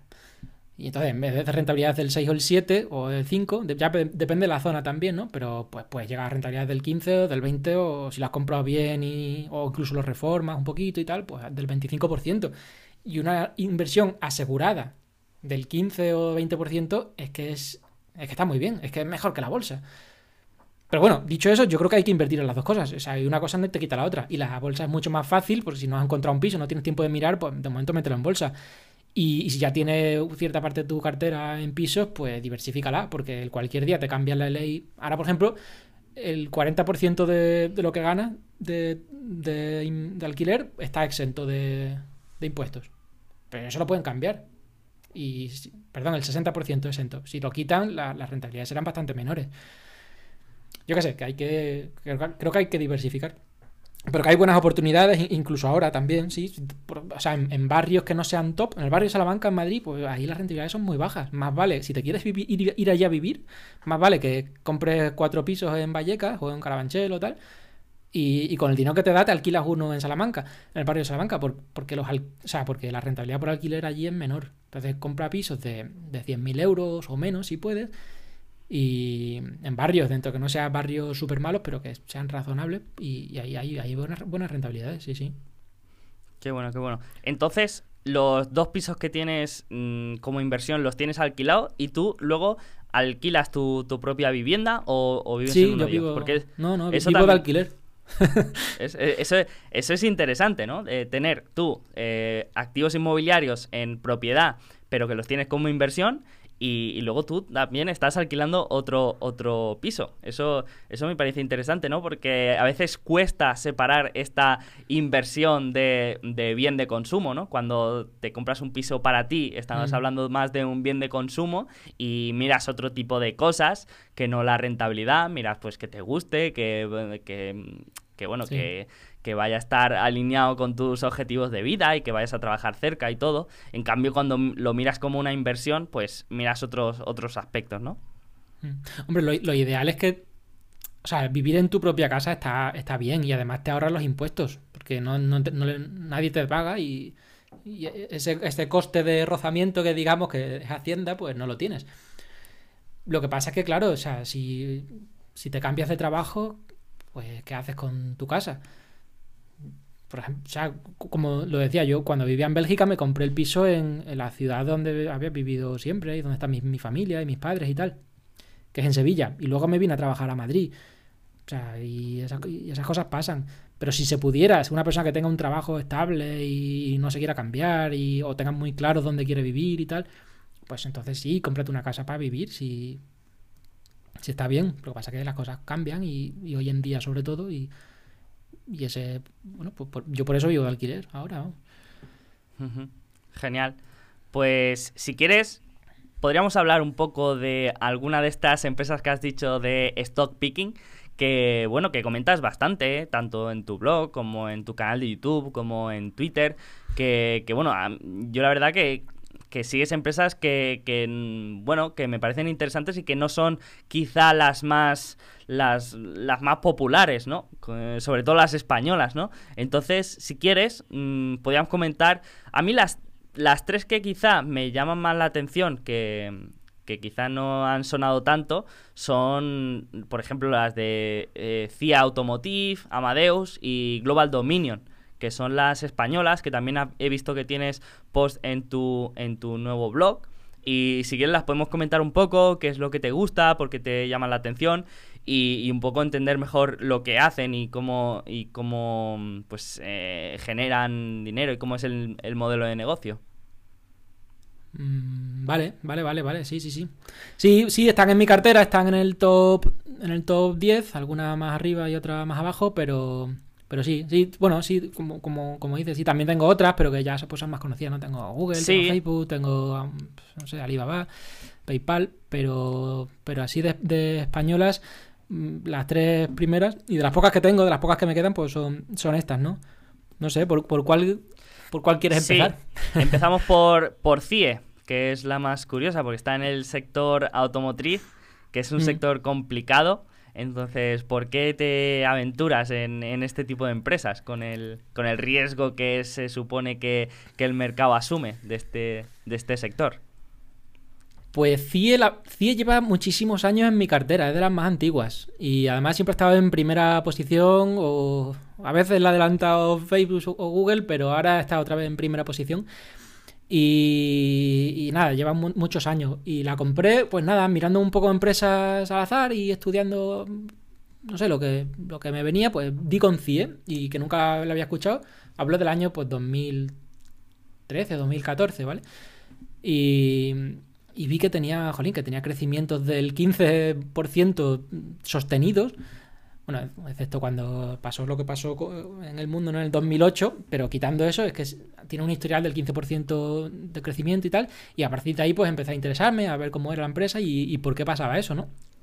Y, y bueno, la, clave está en, el, management que tiene, ¿no? como decíamos antes, que a veces la, tu tesis de inversión pues se basa en, que esa gente sabe más que tú, que son más listos que tú. Y después me fío, me fío de ellos, o sea, y ya está. Y a largo plazo, pues o sea, si no te has equivocado en que ellos son más listos que tú, pues entonces tienes rentabilidad buena. Pero bueno, vamos, si quieres hablamos un poquito de, lo que es la empresa y tal.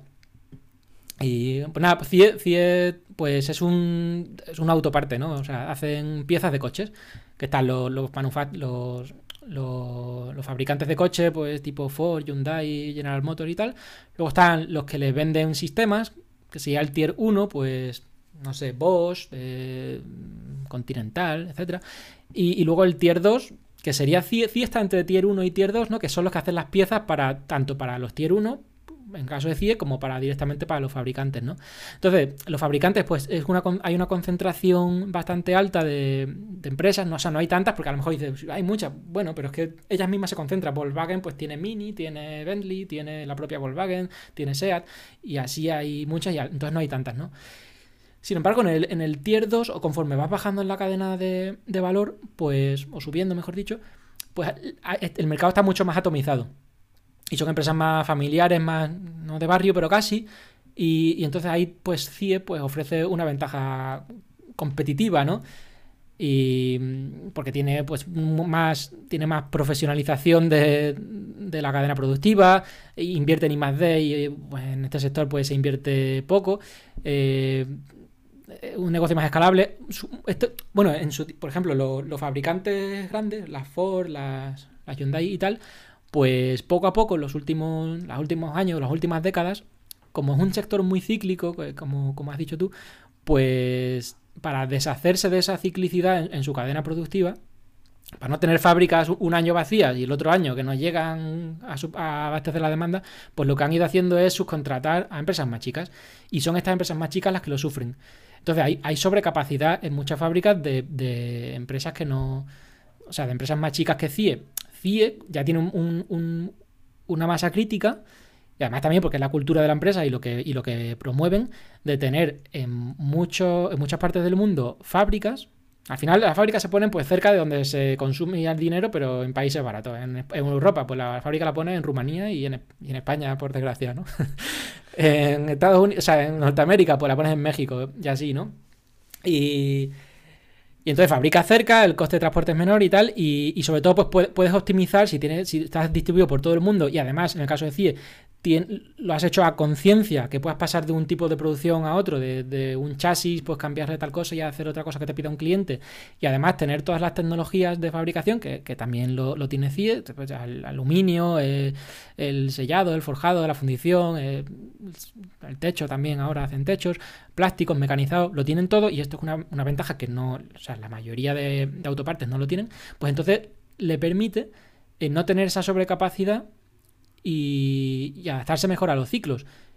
Y, eso hace al final, dice, bueno, ¿eso será verdad o no? Pues resulta que sí es verdad, porque miras luego la competencia y tienen mejores márgenes y mejores retornos que, casi cualquier, o, que cualquier autoparte que la competencia. Lo comparas con Valeo, con Faurecia, o con muchas otras, y, es la que mejores márgenes tiene. Y también se nota en el precio, ¿eh? O sea, CIE cotiza normalmente con un, con un plus. Pero lo, que hemos dicho, yo prefiero invertir en una empresa que tenga más calidad y sobre todo que el management sea muy bueno, aunque sea un poco más cara. Porque al final es que sale más rentable. Cuando bajan en bolsa bajan menos y, cuando suben, suben, suben más, ¿no? Y sobre todo, o sea, a largo plazo. Y de hecho, por, ponerte un ejemplo, Sergio, pues ahora con la pandemia, ¿no? Pues los fabricantes de coches, pues, bueno, o sea, todo el sector se ha, se ha ido un poco a la mierda, ¿no? obviamente la gente no, compraba coches. Hablando claro, sí. sí, Pero bueno, pues, pues mira, estuve mirando el otro día y digo, ya que me, ya que me va, me va a hacer el vídeo Sergio, voy a, voy a repasarme un poco las empresas. Y, y entonces en el sector, el, beneficio neto, si tú miras el beneficio neto, eh, este año ha bajado un 35%, ¿no? O sea, el año, el 2020. Pero mira a Faurecia o Plastivaluar, que por cierto la, compré también, pero llevo una posición muy pequeña, eh, porque estaba muy, estaba muy barata. Pero ahora ya no lo haría, porque ya soy más de calidad, ¿no? pero bueno, la empresa, o sea, la empresa no es mala tampoco, ¿eh? Pero, pero bueno, eh, por ejemplo, mira Faurecia y tal, y, o Plastivaluar, y dice, no es que haya bajado el beneficio neto, es, que está negativo. O miras otras como Aquel o, Magna, y el beneficio neto le ha bajado un 80%, pues así es solo un 35% y miras el BPA eh, del último cuatrimestre, perdón, del último trimestre, y el BPA ha subido ya un 12%. No solo porque respecto al del año de 2019, respecto al último trimestre de 2019, ¿no? Y no, solo porque no, le ha afectado tanto esto, sino porque además han hecho recompras cuando la empresa más barata estaba, que fue en marzo-abril, que es que bajó a, 12 euros, si no me equivoco, ¿no? Ya está a 23, un 100% prácticamente.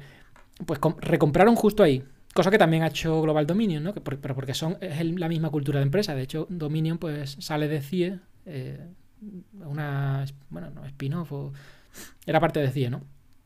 Y, y nada, y eso. También tiene riesgos, ¿eh? O sea, sea por ejemplo, a mí, a mí me da coraje mucha gente que me molesta, ¿no? Es, lo de coraje es un poco del, sur de España, ¿no?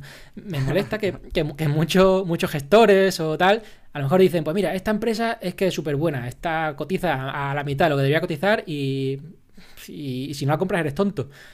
Pues no, porque siempre hay riesgos, o sea, el mercado no es tonto, el mercado puede no ser 100% eficiente o tal, pero, pero jolín, es que, ¿sabes lo que te quiero decir? Que nunca se puede ser tajante, nunca se puede ser tajante. A mí, a mí FIE me gusta, pero hay inversiones mejores, seguro, y, y tiene riesgos, y tiene riesgos. El coche eléctrico es un riesgo, por ejemplo.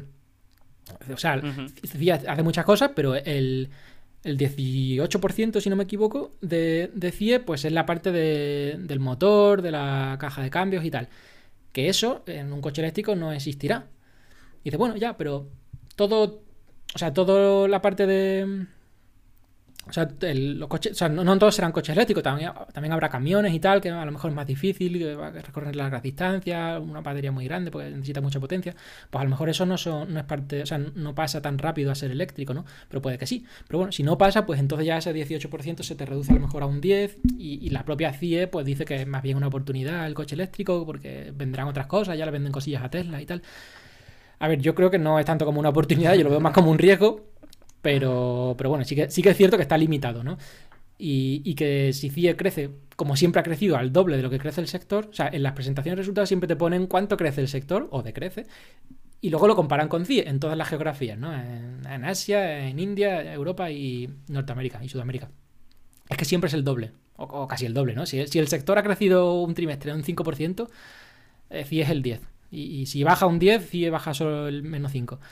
Y, y, tal. Entonces, cada año que vaya pasando, pues pues el coche eléctrico, aunque ya se vaya imponiendo, pero ser, o sea, ya tú o sea, tu empresa ha crecido más de lo que va a decrecer con eso, si es, si es que ocurre, ¿no? Y también luego, si confías en el management, pues pues ellos sabrán, ¿no? Si son más listos que tú, o sea, que ellos son, saben que está el coche eléctrico y, tal, ¿no?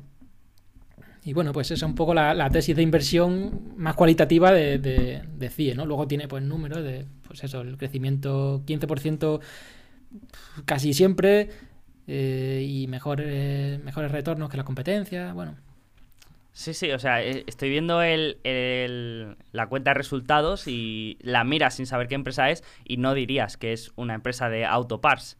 Eh, realmente mm, esto, estos márgenes pues no, no, son muy típicos, ¿no? Pero, pero bueno, esto, esto llama la atención, sin duda, sin duda. También la, Antón Pradera, ¿no? que es el, presidente, pues tiene un 10% de la empresa. Los Rivera, de Gestamp, tienen el, creo que el 20, a través de una, una empresa que, de estas de inversiones que tiene, que tiene este tipo de gente, ¿no?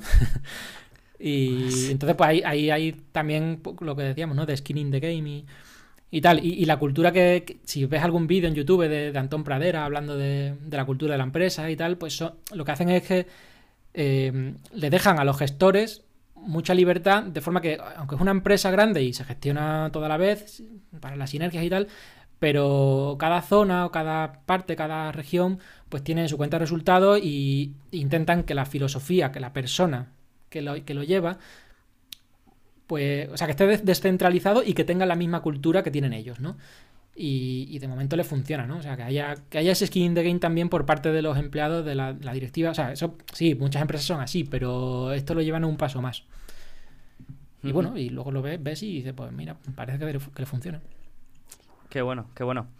Eh, pues si quieres podemos comentar la que has dicho que era la spin-off de, de CIE, eh, Global Dominion que, bueno, que también tiene un peso importante en cartera, también es una empresa que, está en, las carteras de muchos fondos españoles que conocemos y que todo el mundo coincide que es una empresa que cuesta de entender por mm. los distintos segmentos operativos que tiene y, y, por las cosas diferentes que hace, ¿no? Entonces, ¿puedes explicar un poco qué, es lo que hace, a ver si podemos entenderlo. Voy a dar luz. Sí, a ver, danos luz sobre Global Dominion. Vale, sí, yo reconozco que también. O sea, cuando estaba, cuando era parte de CIE, pues decía, mira, tiene, miraba las cosas, las presentaciones de resultados y tal de CIE, y luego te ponía la parte de dominio. Y decía, pues mira, tienen ahí una cosa que no sé muy bien qué hace, pero que crece mucho. Pues vale. Pero luego llegó el día en que la separaron de CIE y dijeron, pues mira, si eres accionista de, de CIE, pues te, te damos acciones de Dominion y, ya se quitan de CIE. Entonces, pues ese día CIE bajó, no sé, creo que 3 euros y esos 3 euros nos lo dieron en acciones Dominion. Y, y entonces ya, ya te la tienes que mirar, ¿no? Porque ya, ya si compras o vendes es tu responsabilidad. Y, y nada, pues nada, Dominion pues tiene pues, varias líneas de negocio, ¿no? Tiene una parte de telecomunicaciones que básicamente se dedican a hacer OANEM, o sea, operación y mantenimiento para operadores de telefonía, pues, pues de las la redes de telefonía, etcétera, ¿no? Y, y luego la, proyectos de, de, tecnología de la información, de IT, ¿no? Ya ven más, ¿no? Pues a, sectores como la sanidad, educación, etcétera. Claro, es verdad que no dan tanto detalle aquí en qué, qué proyecto exactamente. Bueno, sí que pueden, si te metes en la web y tal, si, si ves a lo mejor ejemplos de proyectos. Pero bueno, es que, o sea, hacen más cosas, ¿no? Esto sería una parte.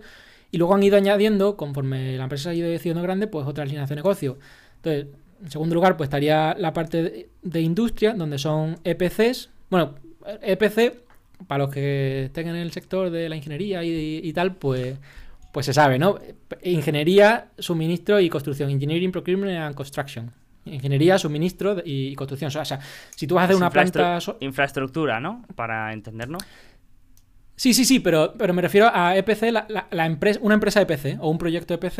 Es un proyecto llave en Ujú. mano y la empresa EPC es la que es la que lo hace. Básicamente, a lo mejor tú eres un inversor o tu empresa es una empresa inversora que dice voy a hacer una planta solar.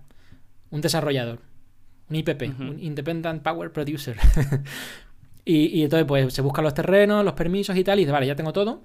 Ahora yo no sé construirla. Y le encarga a una tercera empresa, o sea, una tercera persona, que lo, que lo haga, ¿no? Y, esa, y ese es el EPC, que te hace un proyecto llave en mano y firmas el contrato EPC con ellos y, y lo haces, ¿no? Y te dice, pues mira, pues en dos años vas a tener la planta construida y tú no, no tienes que hacer nada, entre comillas, ¿no? Pues tienes que, que revisar que lo hacen bien, pero, pero a priori sería eso, ¿no? Y luego, pues si no lo haces en dos años, pues te cobramos una penalización. Si, si medimos, el día que la acabes, medimos las cosas que haya que medir en la planta si, para ver si produce lo que tiene que producir o no. Bueno, en el caso de una planta de energía, ¿no? Pero otro, o sea, también hay proyectos de infraestructura que no son de energía, pues, pues tendrán su, que, yo ya los conozco menos, pero tendrán su forma de ver si, se ha hecho bien o mal y en función de eso, pues ya pues le pagas, ¿no? Le vas pagando por hitos y, la parte final, pues le, pagas el final. Y esa es la empresa de PC. Entonces, la empresa de PC tam- tampoco es que construya todo. Normalmente, o sea, lo que hacen es que tienen un montón de empresas de, de suministradores. El suministrador que te monta, bueno, que, a quien le compras los cables, al que le compras los equipos de tal, luego el que te lo monta, luego el que tal. Y al final, lo que hacen es gestión de proyectos. Tienen un montón de proveedores, los gestionan todos y, y te, y te hacen el proyecto al inversor, ¿no? Que lo, que lo haya solicitado. Bueno, pues, pues Global Dominion es un EPC de, cosas industriales, ¿no? de, de plantas industriales, de, cualquier, bueno, de cualquier tipo, de, muchos tipos. Y también hacen operación y mantenimiento. Igual que tienes el contrato EPC, que te lo, te lo encarguen, pues te pueden encargar la operación y el mantenimiento de esas plantas. Pues lo hace, lo hace Global Dominion también. Tercera pata, eh, energía. la energía, ¿no? Entonces son EPCs también y operadores de plantas solares, fotovoltaicas. Eh, y, de, bueno, y de líneas eléctricas y de estaciones de. Bueno, ahora han empezado con estaciones de carga para coches eléctricos, ¿no? Pero sobre todo líneas eléctricas y, plantas fotovoltaicas. Entonces, ahora, por ejemplo, que, las empresas de, de fotovoltaica han subido muchísimo en el último año, incluso los últimos meses. Porque en- hay un boom. Yo lo estoy viviendo también como en mi trabajo, ¿no? Que, hay, hay un boom, hay muchísimo trabajo, las empresas están buscando gente, a, mí me llaman por, por- de LinkedIn, me miran y tal, y, y, me, ofrecen, o sea, me, llaman bastante a menudo. Antes no pasaba, ¿no? Y hay un boom, porque en España pues ha, ha habido, o sea, se han... Hay licencias nuevas para conectarse a redes y tal y poner tu planta, pero también en el mundo entero. O sea, si es que la fotovoltaica es la energía más barata que ha existido en la historia. Y así hay gente que no, que no lo ve todavía, pero es, la más barata que hay, no hay otra.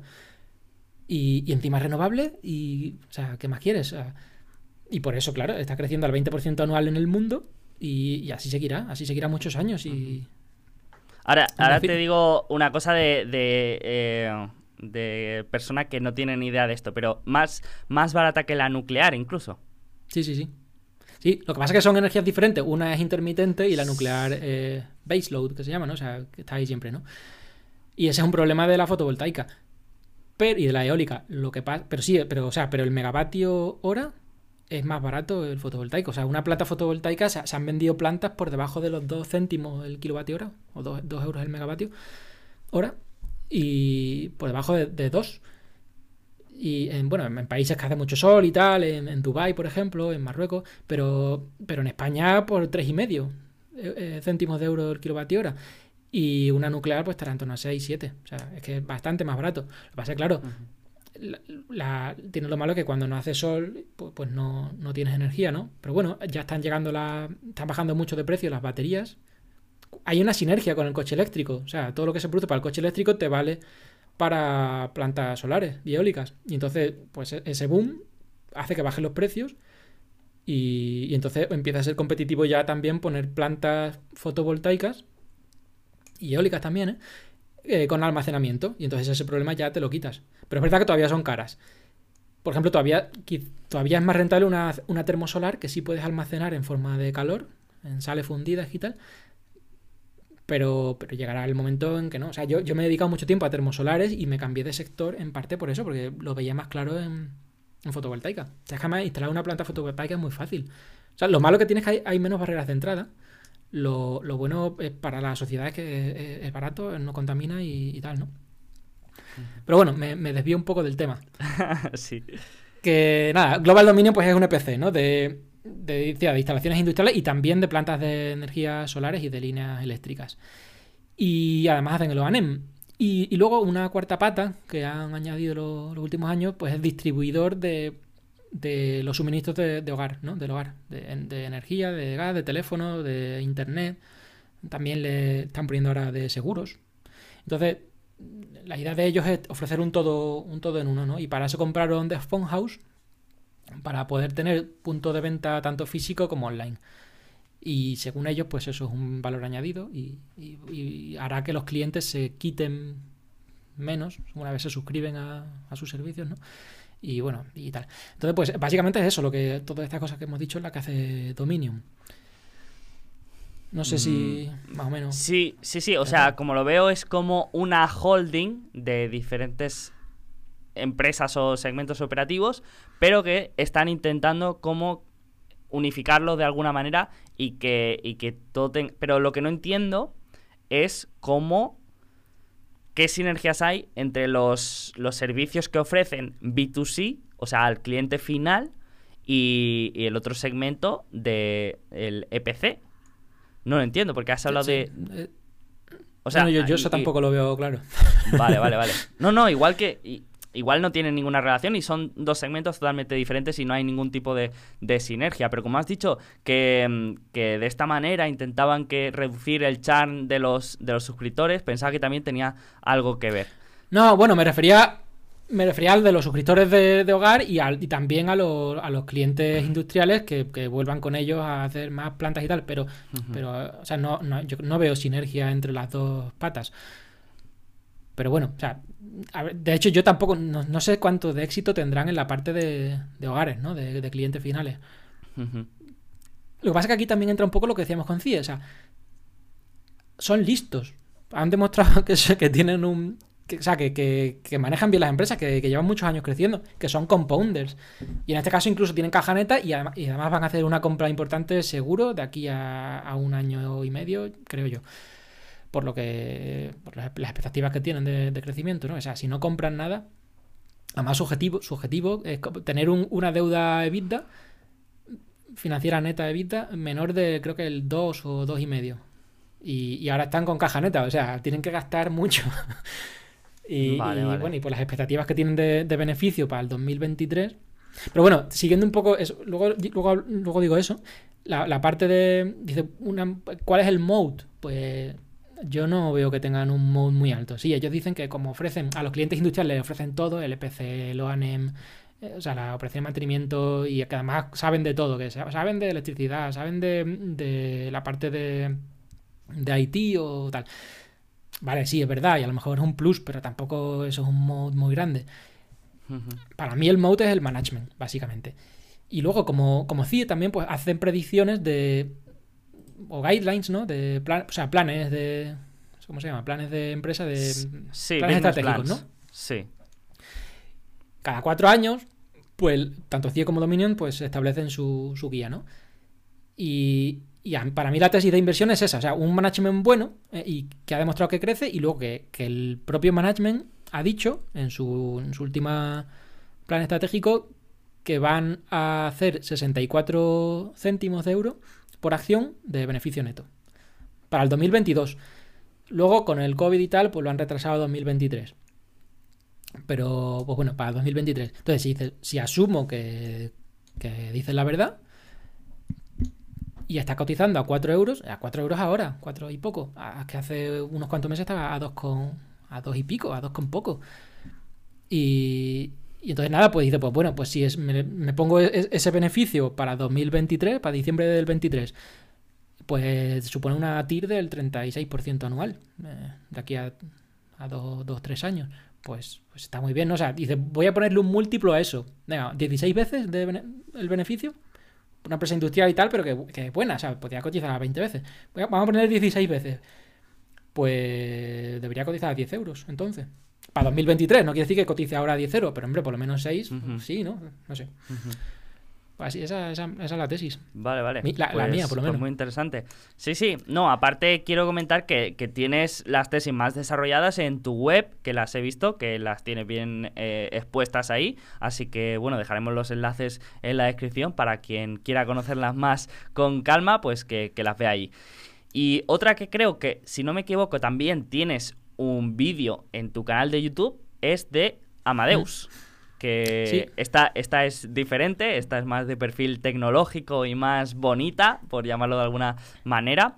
Que, bueno, si quieres, mm, te dejo un poco explicar qué es lo que hace. Mm, mucha gente la conoce, pero, pero mm, bueno, no es fácil ver la magnitud de su, de su negocio.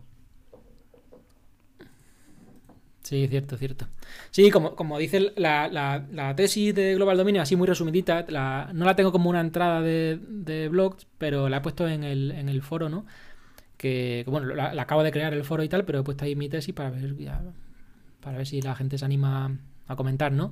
Esto es como, como, en Twitter, te pones una, una tesis o, o dices, tal empresa está barata, change my mind, ¿no?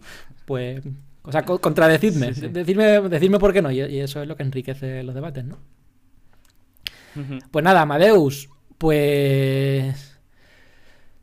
Bueno, del precio hablamos al final, sí que. Que también tiene su cosa, pero. O sea, Amadeus siempre es una empresa que cotiza cara. La cosa es por qué, ¿no? Y, si, se justifica, ¿no? Pero de momento te da una idea de que tiene calidad.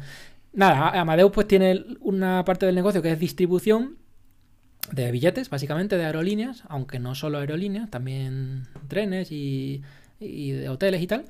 Y otra parte de, de soluciones IT, ¿no? Y luego tiene otras partes más chicas, pues, bueno, o integradas, como son lo, lo, que digo de hoteles, aparte de las aerolíneas, que es su principal mercado.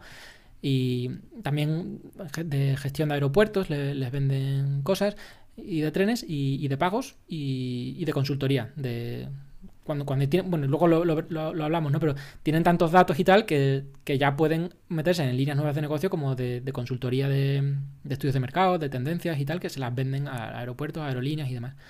Pero bueno, básicamente eso ya es como un plus, ¿no? el negocio principal pues se divide en dos. Una parte es la, además casi casi 50% cada uno. por un lado la distribución de billetes, que este es el, el famoso, entre comillas, famoso GDS, Global Distribution System, eh, de billetes, ¿no? Y, esta parte pues crece con en torno a un 5% anual por ahí.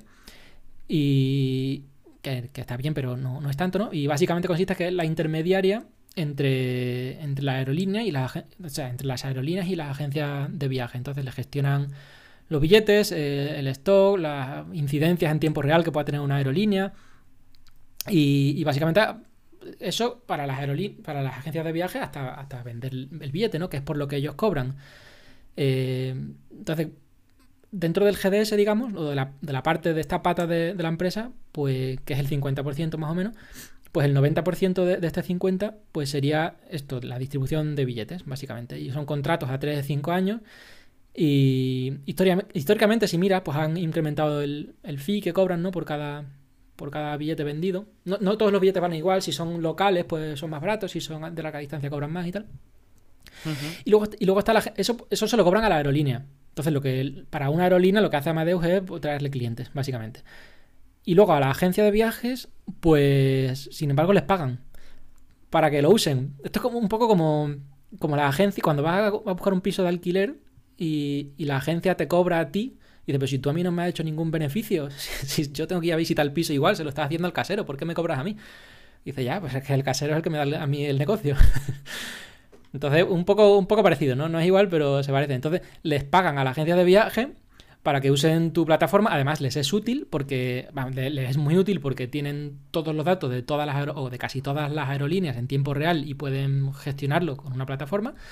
Y entonces, vamos, es la esencia de las agencias de viaje, ¿no? Y, y, pero además les pagan un poco. Y luego están las aerolíneas que, son cautivas en el sentido de que eres un mal necesario porque me traes muchos clientes. Entonces, si me pides un 5 euros por billete o por ahí, que es más o menos la media que, cobran de media, pues se los das. Y, y, tal, ¿no? Entonces, es lo que decíamos antes de un, tipo de mode que es poner en, o sea, estar en medio de dos grandes masas de cliente-proveedor. Y estás tú ahí en medio. Y por ti pasa todo pues es un poco así. Y eres necesario, ¿no? E-, eres indeseablemente necesario, por decirlo de alguna manera. Pero para que nos hagamos una idea, ¿en qué países está Amadeus? ¿En qué, en qué líneas de... no sé cómo lo medían. Eh, aeropuertos, no, zonas geográficas, ¿cómo lo medían su, su, su alcance? Eh, bueno, van, por aerolíneas y están en, todo el mundo. creo que tiene 30% del negocio más o menos ¿eh? en, Europa, 30% Norteamérica y, y luego Asia tiene un poquito menos, pero el otro, o sea, el otro 30-40% pues está entre Asia, Sudamérica y tal. Y luego pues aerolíneas, van firmando contratos con las diferentes aerolíneas y, y con las agencias de viaje, ¿no? Sí, sí, pero eh, Sí, para ver el, monstruo que es, porque no es una empresa, eh, a pesar de ser española, eh, es de las pocas ah. españolas que, que, son, pues que tienen alcance mundial, como Inditex o, como... Eh, son estas empresas que, que de las que un, un, español puede estar orgulloso, ¿no? De, de que mm, están en todo el mundo. Y además pasa un poco desapercibida, ¿no? Porque dices, empresa española, Telefónica, Santander, no sé qué. Y de Amadeus es más grande que. bueno, no sé si ahora mismo es más grande, pero llegó a ser más grande que Telefónica en cuanto a capitalización. Y ahí estaba, ¿no? Nadie hablaba de ella. Pero sí, sí, sí, sí, así es. Bueno, tienen el, el, 44, 45% de cuota de mercado. Dentro de, de los GDS, o sea, de, de, la, de la competencia, ¿no? Pues el 45% que da una idea de lo grandes que son, ¿no? Pero lo, que pasa es que es un oligopolio en realidad. Está Amadeus, está Sabre y, Travelport. Y que yo sepa, no, no, sé si habrá alguna por ahí más chica, pero básicamente esas son las tres más grandes. Travelport además va para abajo. Y, Sabre no va para abajo, pero la que realmente va para arriba y la que tiene una ventaja tecnológica por encima de las demás y tiene el tinglado montado de todos los datos de todas las aerolíneas, lo tiene centralizado en una misma plataforma, Sabre no, Sabre está en ello, pero no lo tiene pues es, Amadeus, ¿no? Y al final eso se refleja en los márgenes, que miran los márgenes y, los retornos y los de Amadeus son mejores, o sea, que, sí, es para estar orgulloso y, es española. Aunque suene raro, ¿no? Exacto. Sí, sí, sí. Genial. Y luego, está la parte del negocio de, de soluciones, ¿no? Que esta sí que crece mucho y, y Sabre en el otro compite, incluso creo que crece un poquito más. Pues, ya, ya son los detalles de cuánto le pagan a las agencias para que usen su software y tal. Pero en, la parte de soluciones, pues Amadeus crece casi al 20% y con contratos a 10, 20 años a largo plazo.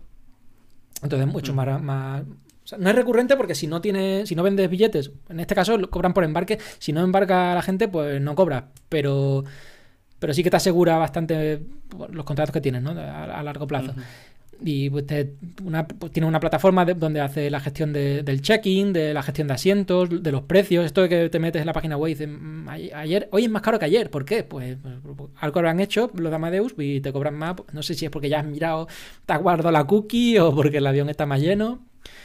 Pero al final eso le beneficia. Este, este revenue management, sí, sí, sí. Exacto la reserva, el equipaje y tal, también lo, gestionan.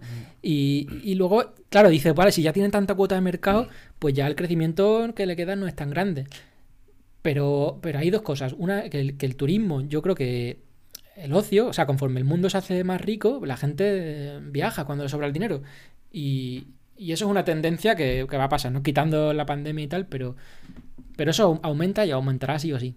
Aunque a lo mejor disminuyen los viajes de negocios, ¿no? Por- porque la gente se acostumbra a trabajar, pero al final el, el turismo es, es más importante. Y, y entonces el mercado va creciendo, aunque tú crezcas con él. Luego, cada vez le saca más a la competencia porque son mejores. Pero es verdad, tampoco. es- O sea, puede estar limitado ese crecimiento a, a varios años vista. Lo que pasa es que te- se está metiendo en otros mercados porque esto es extrapolable a, a, pues, a hoteles, a, a trenes, que ya lo hacen, pero también puedes pensar en, en agencias de, de alquiler de coches, todo lo que sea así una distribución de multitudinaria de billetes, no sé, se me ocurre conciertos, de, venta de billetes de conciertos, y que haya que gestionar de alguna forma las reservas, lo- los asientos, tal, pues todo eso lo puede hacer, lo puede hacer Amadeus. Y, y ahí está, de hecho, ¿no? De hecho, estos sectores, o sea, e- e- estas partes que no son tanto de, de la aviación, pues están creciendo, creo que más. Y puede ser el motor de crecimiento a futuro, ¿no? Y como ventaja competitiva, pues, pues es difícil replicar toda la red de, aerolíneas y de agencias de viaje que ya tienen. No tanto a nivel tecnológico también, pero sobre todo a nivel de, replicar todos los acuerdos que tienen, ¿no? Y, y es un efecto red al final, porque cuanto más agencias haya y más aerolíneas haya, más útil es para las, para las agencias usarlo y por tanto para las aerolíneas, porque tendrán más clientes y les llegarán más clientes. Entonces es un efecto red. Y, y nada, eso, lo de intermediario de, de dos grandes masas de, de clientes, proveedores. Ujú. Y que bueno, y es re- replicable, al final el cliente marginal que le llega a Amadeus pues no le cuesta nada, ¿no? Le, le costó en su Claro. día montar el tinglado, pero un cliente más, pues el margen eh, para ese cliente es 100%. Sí, sí, sí. Tiene eh, coste marginal cero. eh, Exacto. Como todas las... El, el beneficio de las tecnológicas. Exacto, Sí, sí. exacto. Pues, Economi- pues economía de escala. Exacto. Pues recomiendo que, vean tu vídeo y que, se suscriban a tu canal de, YouTube porque, porque está muy bien. Y, estas empresas que quizás no son tan comentadas y tan populares como Google y, Facebook, que también las comentas y, y las tienes ahí presente, pero que estas quizás pues eh, son, son de las que no podemos encontrar en, en todos los sitios. Entonces, si quieres, podemos pasar a la última parte, que, que es un poco más distendida, que es el, lo que yo le llamo el cuestionario alfa, que son son 10 preguntas, son muy cortitas, yo me suelo portar bien, no, no, le meto mucho picante, pero sí que van un poco de más sencillitas a un poco más comprometidas. O sea, la primera es más sencillita y, y- se va poniendo un poco más complicada la cosa. Pero nada, nada, nada que no se pueda responder. Yo, como Sin digo, maldad- yo, sin maldad, yo- ¿no? no, no, no. Yo, yo me suelo portar bien. Así que yo te las lanzo. Si hay alguna que, que no quieres responder, pues tienes un comodín. Así que mm, yo te lo dejo. ¿Qué es lo que más te ha sorprendido este último año? Bueno, el, virus, ¿no? y, en bolsa en particular, lo rápido que bajó todo y lo rápido que se ha recuperado, sobre todo la, en, en Estados Unidos, ¿no? Y, a ver, no sé, a lo mejor no debería haber bajado tanto, por lo menos no todas las empresas, y a lo mejor no debería haber subido tanto, por lo menos no, no las que han subido tanto, ¿no? Que lo que decía, de estas valoraciones de 15, 20 veces ventas, que hombre, alguna habrá que sea la Google del futuro, pero otras me temo que no. Ya, yo no sé porque eso es difícil de valorar, pero no sé, a mí eso me ha sorprendido, la verdad. ¿Qué blog o canal de YouTube has leído más durante toda tu vida? Pues, no, no- o sea, tampoco soy de casarme mucho con uno en particular, ni... Pero... Pero no, ¿no te viene a- alguno Pero- a la mente que digas, pues eh, este lo he visitado bastante y he aprendido mucho de él? O alguno que, Sí, te- que sí, te venga a la tu, cabeza. Tu, tu canal, Sergio. no, en serio, o sea, creo que bueno. de- no, no hace falta que lo recomiende porque los que te están viendo ya lo saben.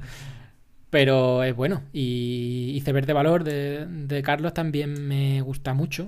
Eh, Es bueno también. Y bueno, y eso. Y luego en Twitter también no son blogs ni, ni canales, pero en Twitter también hay mucho valor, ¿no? De- dependiendo a quién sigas y tal, pero hay mucha gente interesante. Yo, yo por ejemplo, dej- dejé de ver la tele. eh, cogí el virus, el coronavirus, y me encerré en mi habitación, ¿no? No podía, no podía estar con nadie. Y, y desde ahí, bueno, no tengo tele en mi habitación, dejé de ver la tele. Y en estos casos puntuales no, no la he vuelto a ver y por Twitter me informo y tal. Pero sobre todo las cosas que te interesan, ¿no? Eh, de inversión. o sea. Sí, sí. Bueno, al final, al final, las cuentas de Twitter son microblogs de una persona. Se, Sí. se pueden considerar. Sí, sí. Genial. ¿Hay alguna que mm, en especial pues leas todo lo que publique o te guste más o incluso tenga las notificaciones activadas? De Twitter. Sí. Eh, pues bueno, la, la cuenta de, de mérito eh, de, de Numantia me, me aporta valor, por ejemplo. Es un buen tío. No, no, no en todo estoy de acuerdo de a, lo mejor las posiciones que lleva, sí en muchas, otras muchas ni las conozco ni nada, pero ah, creo que me aporta valor. Luego también por el, el tema de economía, de impuestos, de, de libertad. Bueno, aparte de Juan, de Juan Rayo, ¿no? Que espectacular en cosas de estas, eh, pero ese lo conoce todo el mundo. Eh, creo que se llama Nacho Finanzas, tiene un... Antes no lo conocía, pero en los últimos meses pues tiene un, buen blog y, y- y aporta cosas por Twitter de impuestos en otros países, de tal. Vale, Nacho- vale, pues Nacho no, Finanzas, no lo conocía. No lo conocía. No sé, o sea, Me me se me acaba de venir a la mente, ¿eh? No, eh. Pero bueno, hay, hay muchas. Yo no, no sigo mucha gente, pero las que sigo, pues. Creo que sigo como Vale, 40 vale. cuentas o por ahí, bro. Vale, vale. Pues me la apunto aquí para echarle un ojo. Una divertida. ¿Qué acción le recomendarías a tu peor enemigo? Venga, hay que Santander- mojarse. El, el Banco Santander. y. Además, o sea, es que. O sea, la, la mujer esta es medio subnormal. O es murista. O sea, depende de cómo lo mires, ¿no?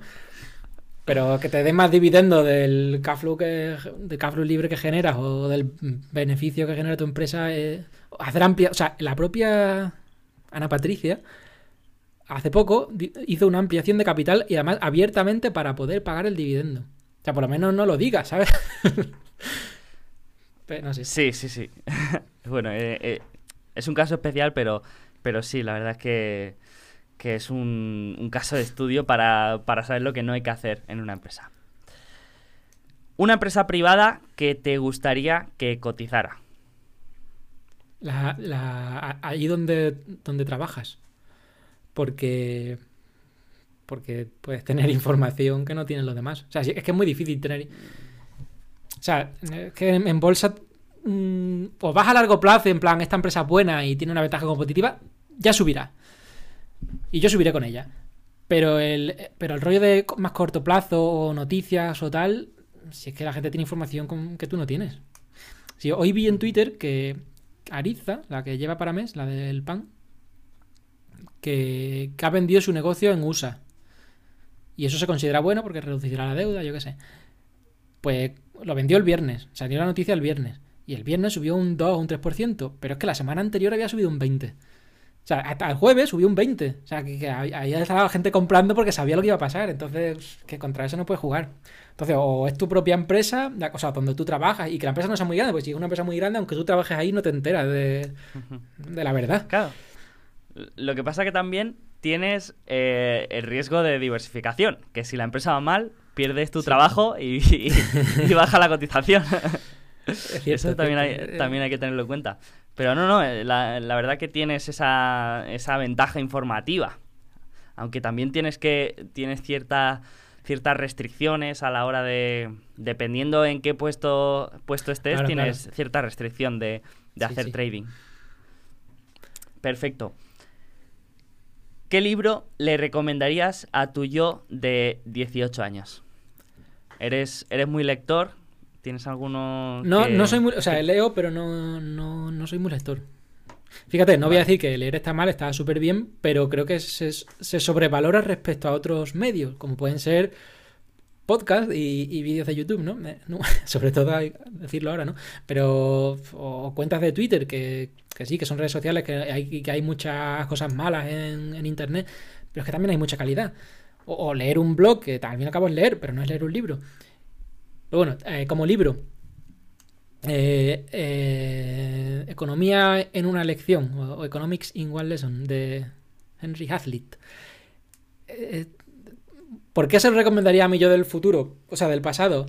Nunca he sido amante de los regímenes totalitarios y contra la libertad. Pero. Pero, joder, es que ese libro está muy bien. Y se, escribió, se escribió en el año 50 o por ahí, o el 46. Y, y todas las conversaciones de bar que tú puedas tener con, con un comunista y que te diga, yo qué sé, hay que subir el salario mínimo, por poner, ¿no? Pues eh, en este libro, que de hace 70 años, ya se recoge por qué no. Y, pero como eso, o, por qué tiene que haber sindicatos o no, o por qué tiene que... Yo sé, te explica que al final la, economía es por el aumento de la productividad y no la puedes no, la puedes gestionar con un decreto. Si subes el salario mínimo, habrá gente que se quede sin trabajar. Estás prohibiéndole trabajar a la gente. Y, en el libro este te dice que dice, hay, hay una... la gente normalmente mira la consecuencia a corto plazo y localmente. Pero hay otras consecuencias que pasan en otro sitio a, costa de una decisión y a lo mejor más tarde. Sube el salario mínimo, pues quien cobraba 900 pasa a cobrar 1000. Sí, el primer día sí, pero el segundo día a lo mejor estás despidiendo gente. O un impuesto que se cobre tal, pues a lo mejor en otra parte del país ese impuesto hace que una persona no pueda montar un negocio y no pueda contratar a otra persona. No sé, por poner, ¿no? Bueno, ese libro está muy bien, lo recomiendo. Mayor error de omisión.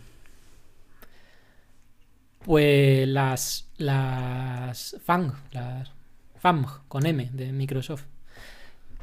Porque, son, empresas muy grandes que están ahí, las conoce todo el mundo y, yo al principio pues me negaba incluso a mirarlas porque eran tecnológicas y cotizaban por encima de per 15, ¿no? Lo que decía, como lo que, de, de donde aprendimos muchos, ¿no? De Paramés y tal que, son muy buenos, pero, pero eso considero un error. Y hasta yo, bueno, al principio no invertía en este tipo de empresas, luego me di cuenta y digo, pero si, es que son empresas muy buenas y tienen unas ventajas competitivas enormes.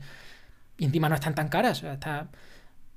Pues, o sea, ahora ya no, pero en su día cometí ese error de omisión. Y ahora el contrario, mayor error de inversión, ese muerto en el armario que hemos, que hemos comentado antes. ¿Se puede decir algún nombre? Sí, sí, sí, sí. Pues, por ejemplo, Wirecard. Vaya. Yo, invertí en Wirecard, yo, fui uno de esos. O sea, a priori dices, bueno, pues en su día yo la, la miré y, crecía, no sé si al 30% o 40% anual, una pasada, y cotizaba, la primera vez que la miré cotizaba a PER 25, por decirte un ratio. Y dices, jolín, pues con esos crecimientos, y luego ya se puso más cara, pero aún así tampoco, o sea, una empresa que crece tanto, el, los múltiplos se te disparan porque no es lineal. Y a, lo mejor un, múltiplo de 100 veces ni siquiera es mucho para una empresa que crece al 40%, ¿no? Pero es que encima estaba más barata. Y, además la llevaba muchos fondos muy buenos, ¿no? La llevaba, creo que el, de Grupama, la llevaba. No, no, me acuerdo, pero hay muchos fondos así la llevaban. Digo, pues invertí. Entonces, ahí no está el error, creo. El error está en que cuando hay rumores, ¿para qué te arriesgas? Cuando el agua suena. Claro. No, cuando, cuando el río suena, agua lleva. Claro, pues me arriesgo a. Si, si, si, no pasa nada, pues vale, la empresa pues crecerá como crecen otras muchas empresas que, crecen, ¿no? Te será más o menos rentable. Pero es que si es verdad, te quedas con cero. Y, lo que me pasó, ¿no? Pero no, no, no hay, no hay que arriesgarse. No, no, no. Perfecto, perfecto. Y esta es la que has dicho que todavía tenías ahí porque ya se había quedado en una posición pequeña. Claro. Vale, vale, vale. Defecto que te pondrías como inversor, o cosa que te gustaría mejorar, o cosa que tienes ahí que sabes que, es, que es tu debilidad. Pues mira, yo, yo cometo un error que cuando. yo creo que lo hace bastante gente. Cuando decides comprar una empresa eh, en bolsa, ¿no? Yo tengo la manía de de ponerle un, un, precio de compra un poquito por debajo de lo que cotiza. no, tiene sentido. Porque a veces me ha pasado que te quedas sin comprar. Y, da mucho más coraje quedarse sin comprar que, que comprar y que baje ese 1% que lo has puesto por debajo. O sea, pero sí, me pasa. ¿A ti te pasa eso? Eh, yo, o sea, casi siempre compro compro con precio, precio determinado, pero casi a mercado. O sea, no, no pongo un precio de compra por debajo. Cuando pongo orden de compra es más o menos al precio que, que cotiza. Pero sí que tengo una especie de... de o sea, cuando pongo, pongo una orden tengo como una sensación de que necesito que se, que se cumpla esa orden. O sea, que, que, no la puedo dejar abierta. No me gusta eso. Mm. Y tengo esa, esa manía. Y está bien hacerlo así, yo creo. Sobre todo para comprar. Sí, sí, exacto. Para vender sí que sí que puedo dejar una, orden abierta y, y, no pasa nada. ¿En qué fondo, en qué fondo activo pondrías todo tu patrimonio si no lo gestionaras tú? Hombre, eh, todo no lo pondría en ninguno, pero ya que me obligas. claro. Ya, que me obligas, lo, haría en el, en el ACWI. Pero ya que me obligas a que sea un fondo activo, porque el ACWI, o sea, cualquier ACWI, no cualquier ETF ACWI.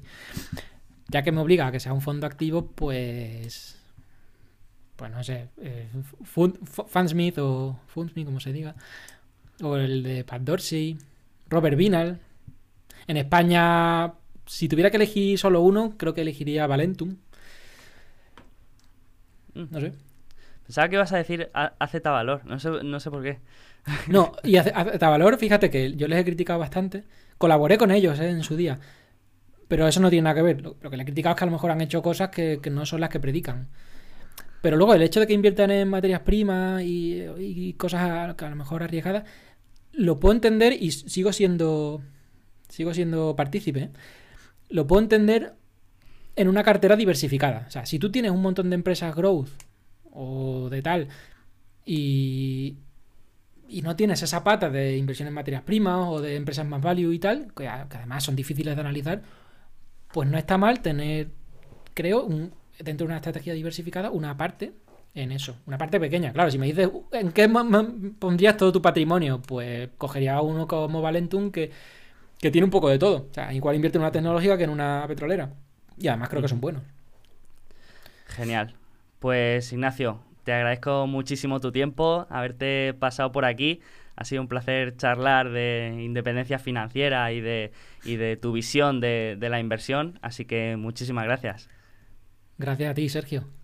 Te deseo lo mejor con, el proyecto, con la nueva web y, bueno, seguimos en contacto ahí para ver cómo va evolucionando todo lo mismo digo, aunque también ha renovado la tuya y, a mí me gusta mucho todo lo que ofreces y, los podcasts yo lo veo sobre todo en YouTube y me encanta. Y la gente que trae es estupenda. Se aprende un montón. Genial, pues dejamos todos tus enlaces para que pues el que no te conozca te siga y, encuentre todo lo, lo, que tenga que ver con las empresas que vas publicando y todos los análisis y vamos hablando. Un abrazo, hasta luego. Muchas gracias. Igualmente, Sergio, adiós.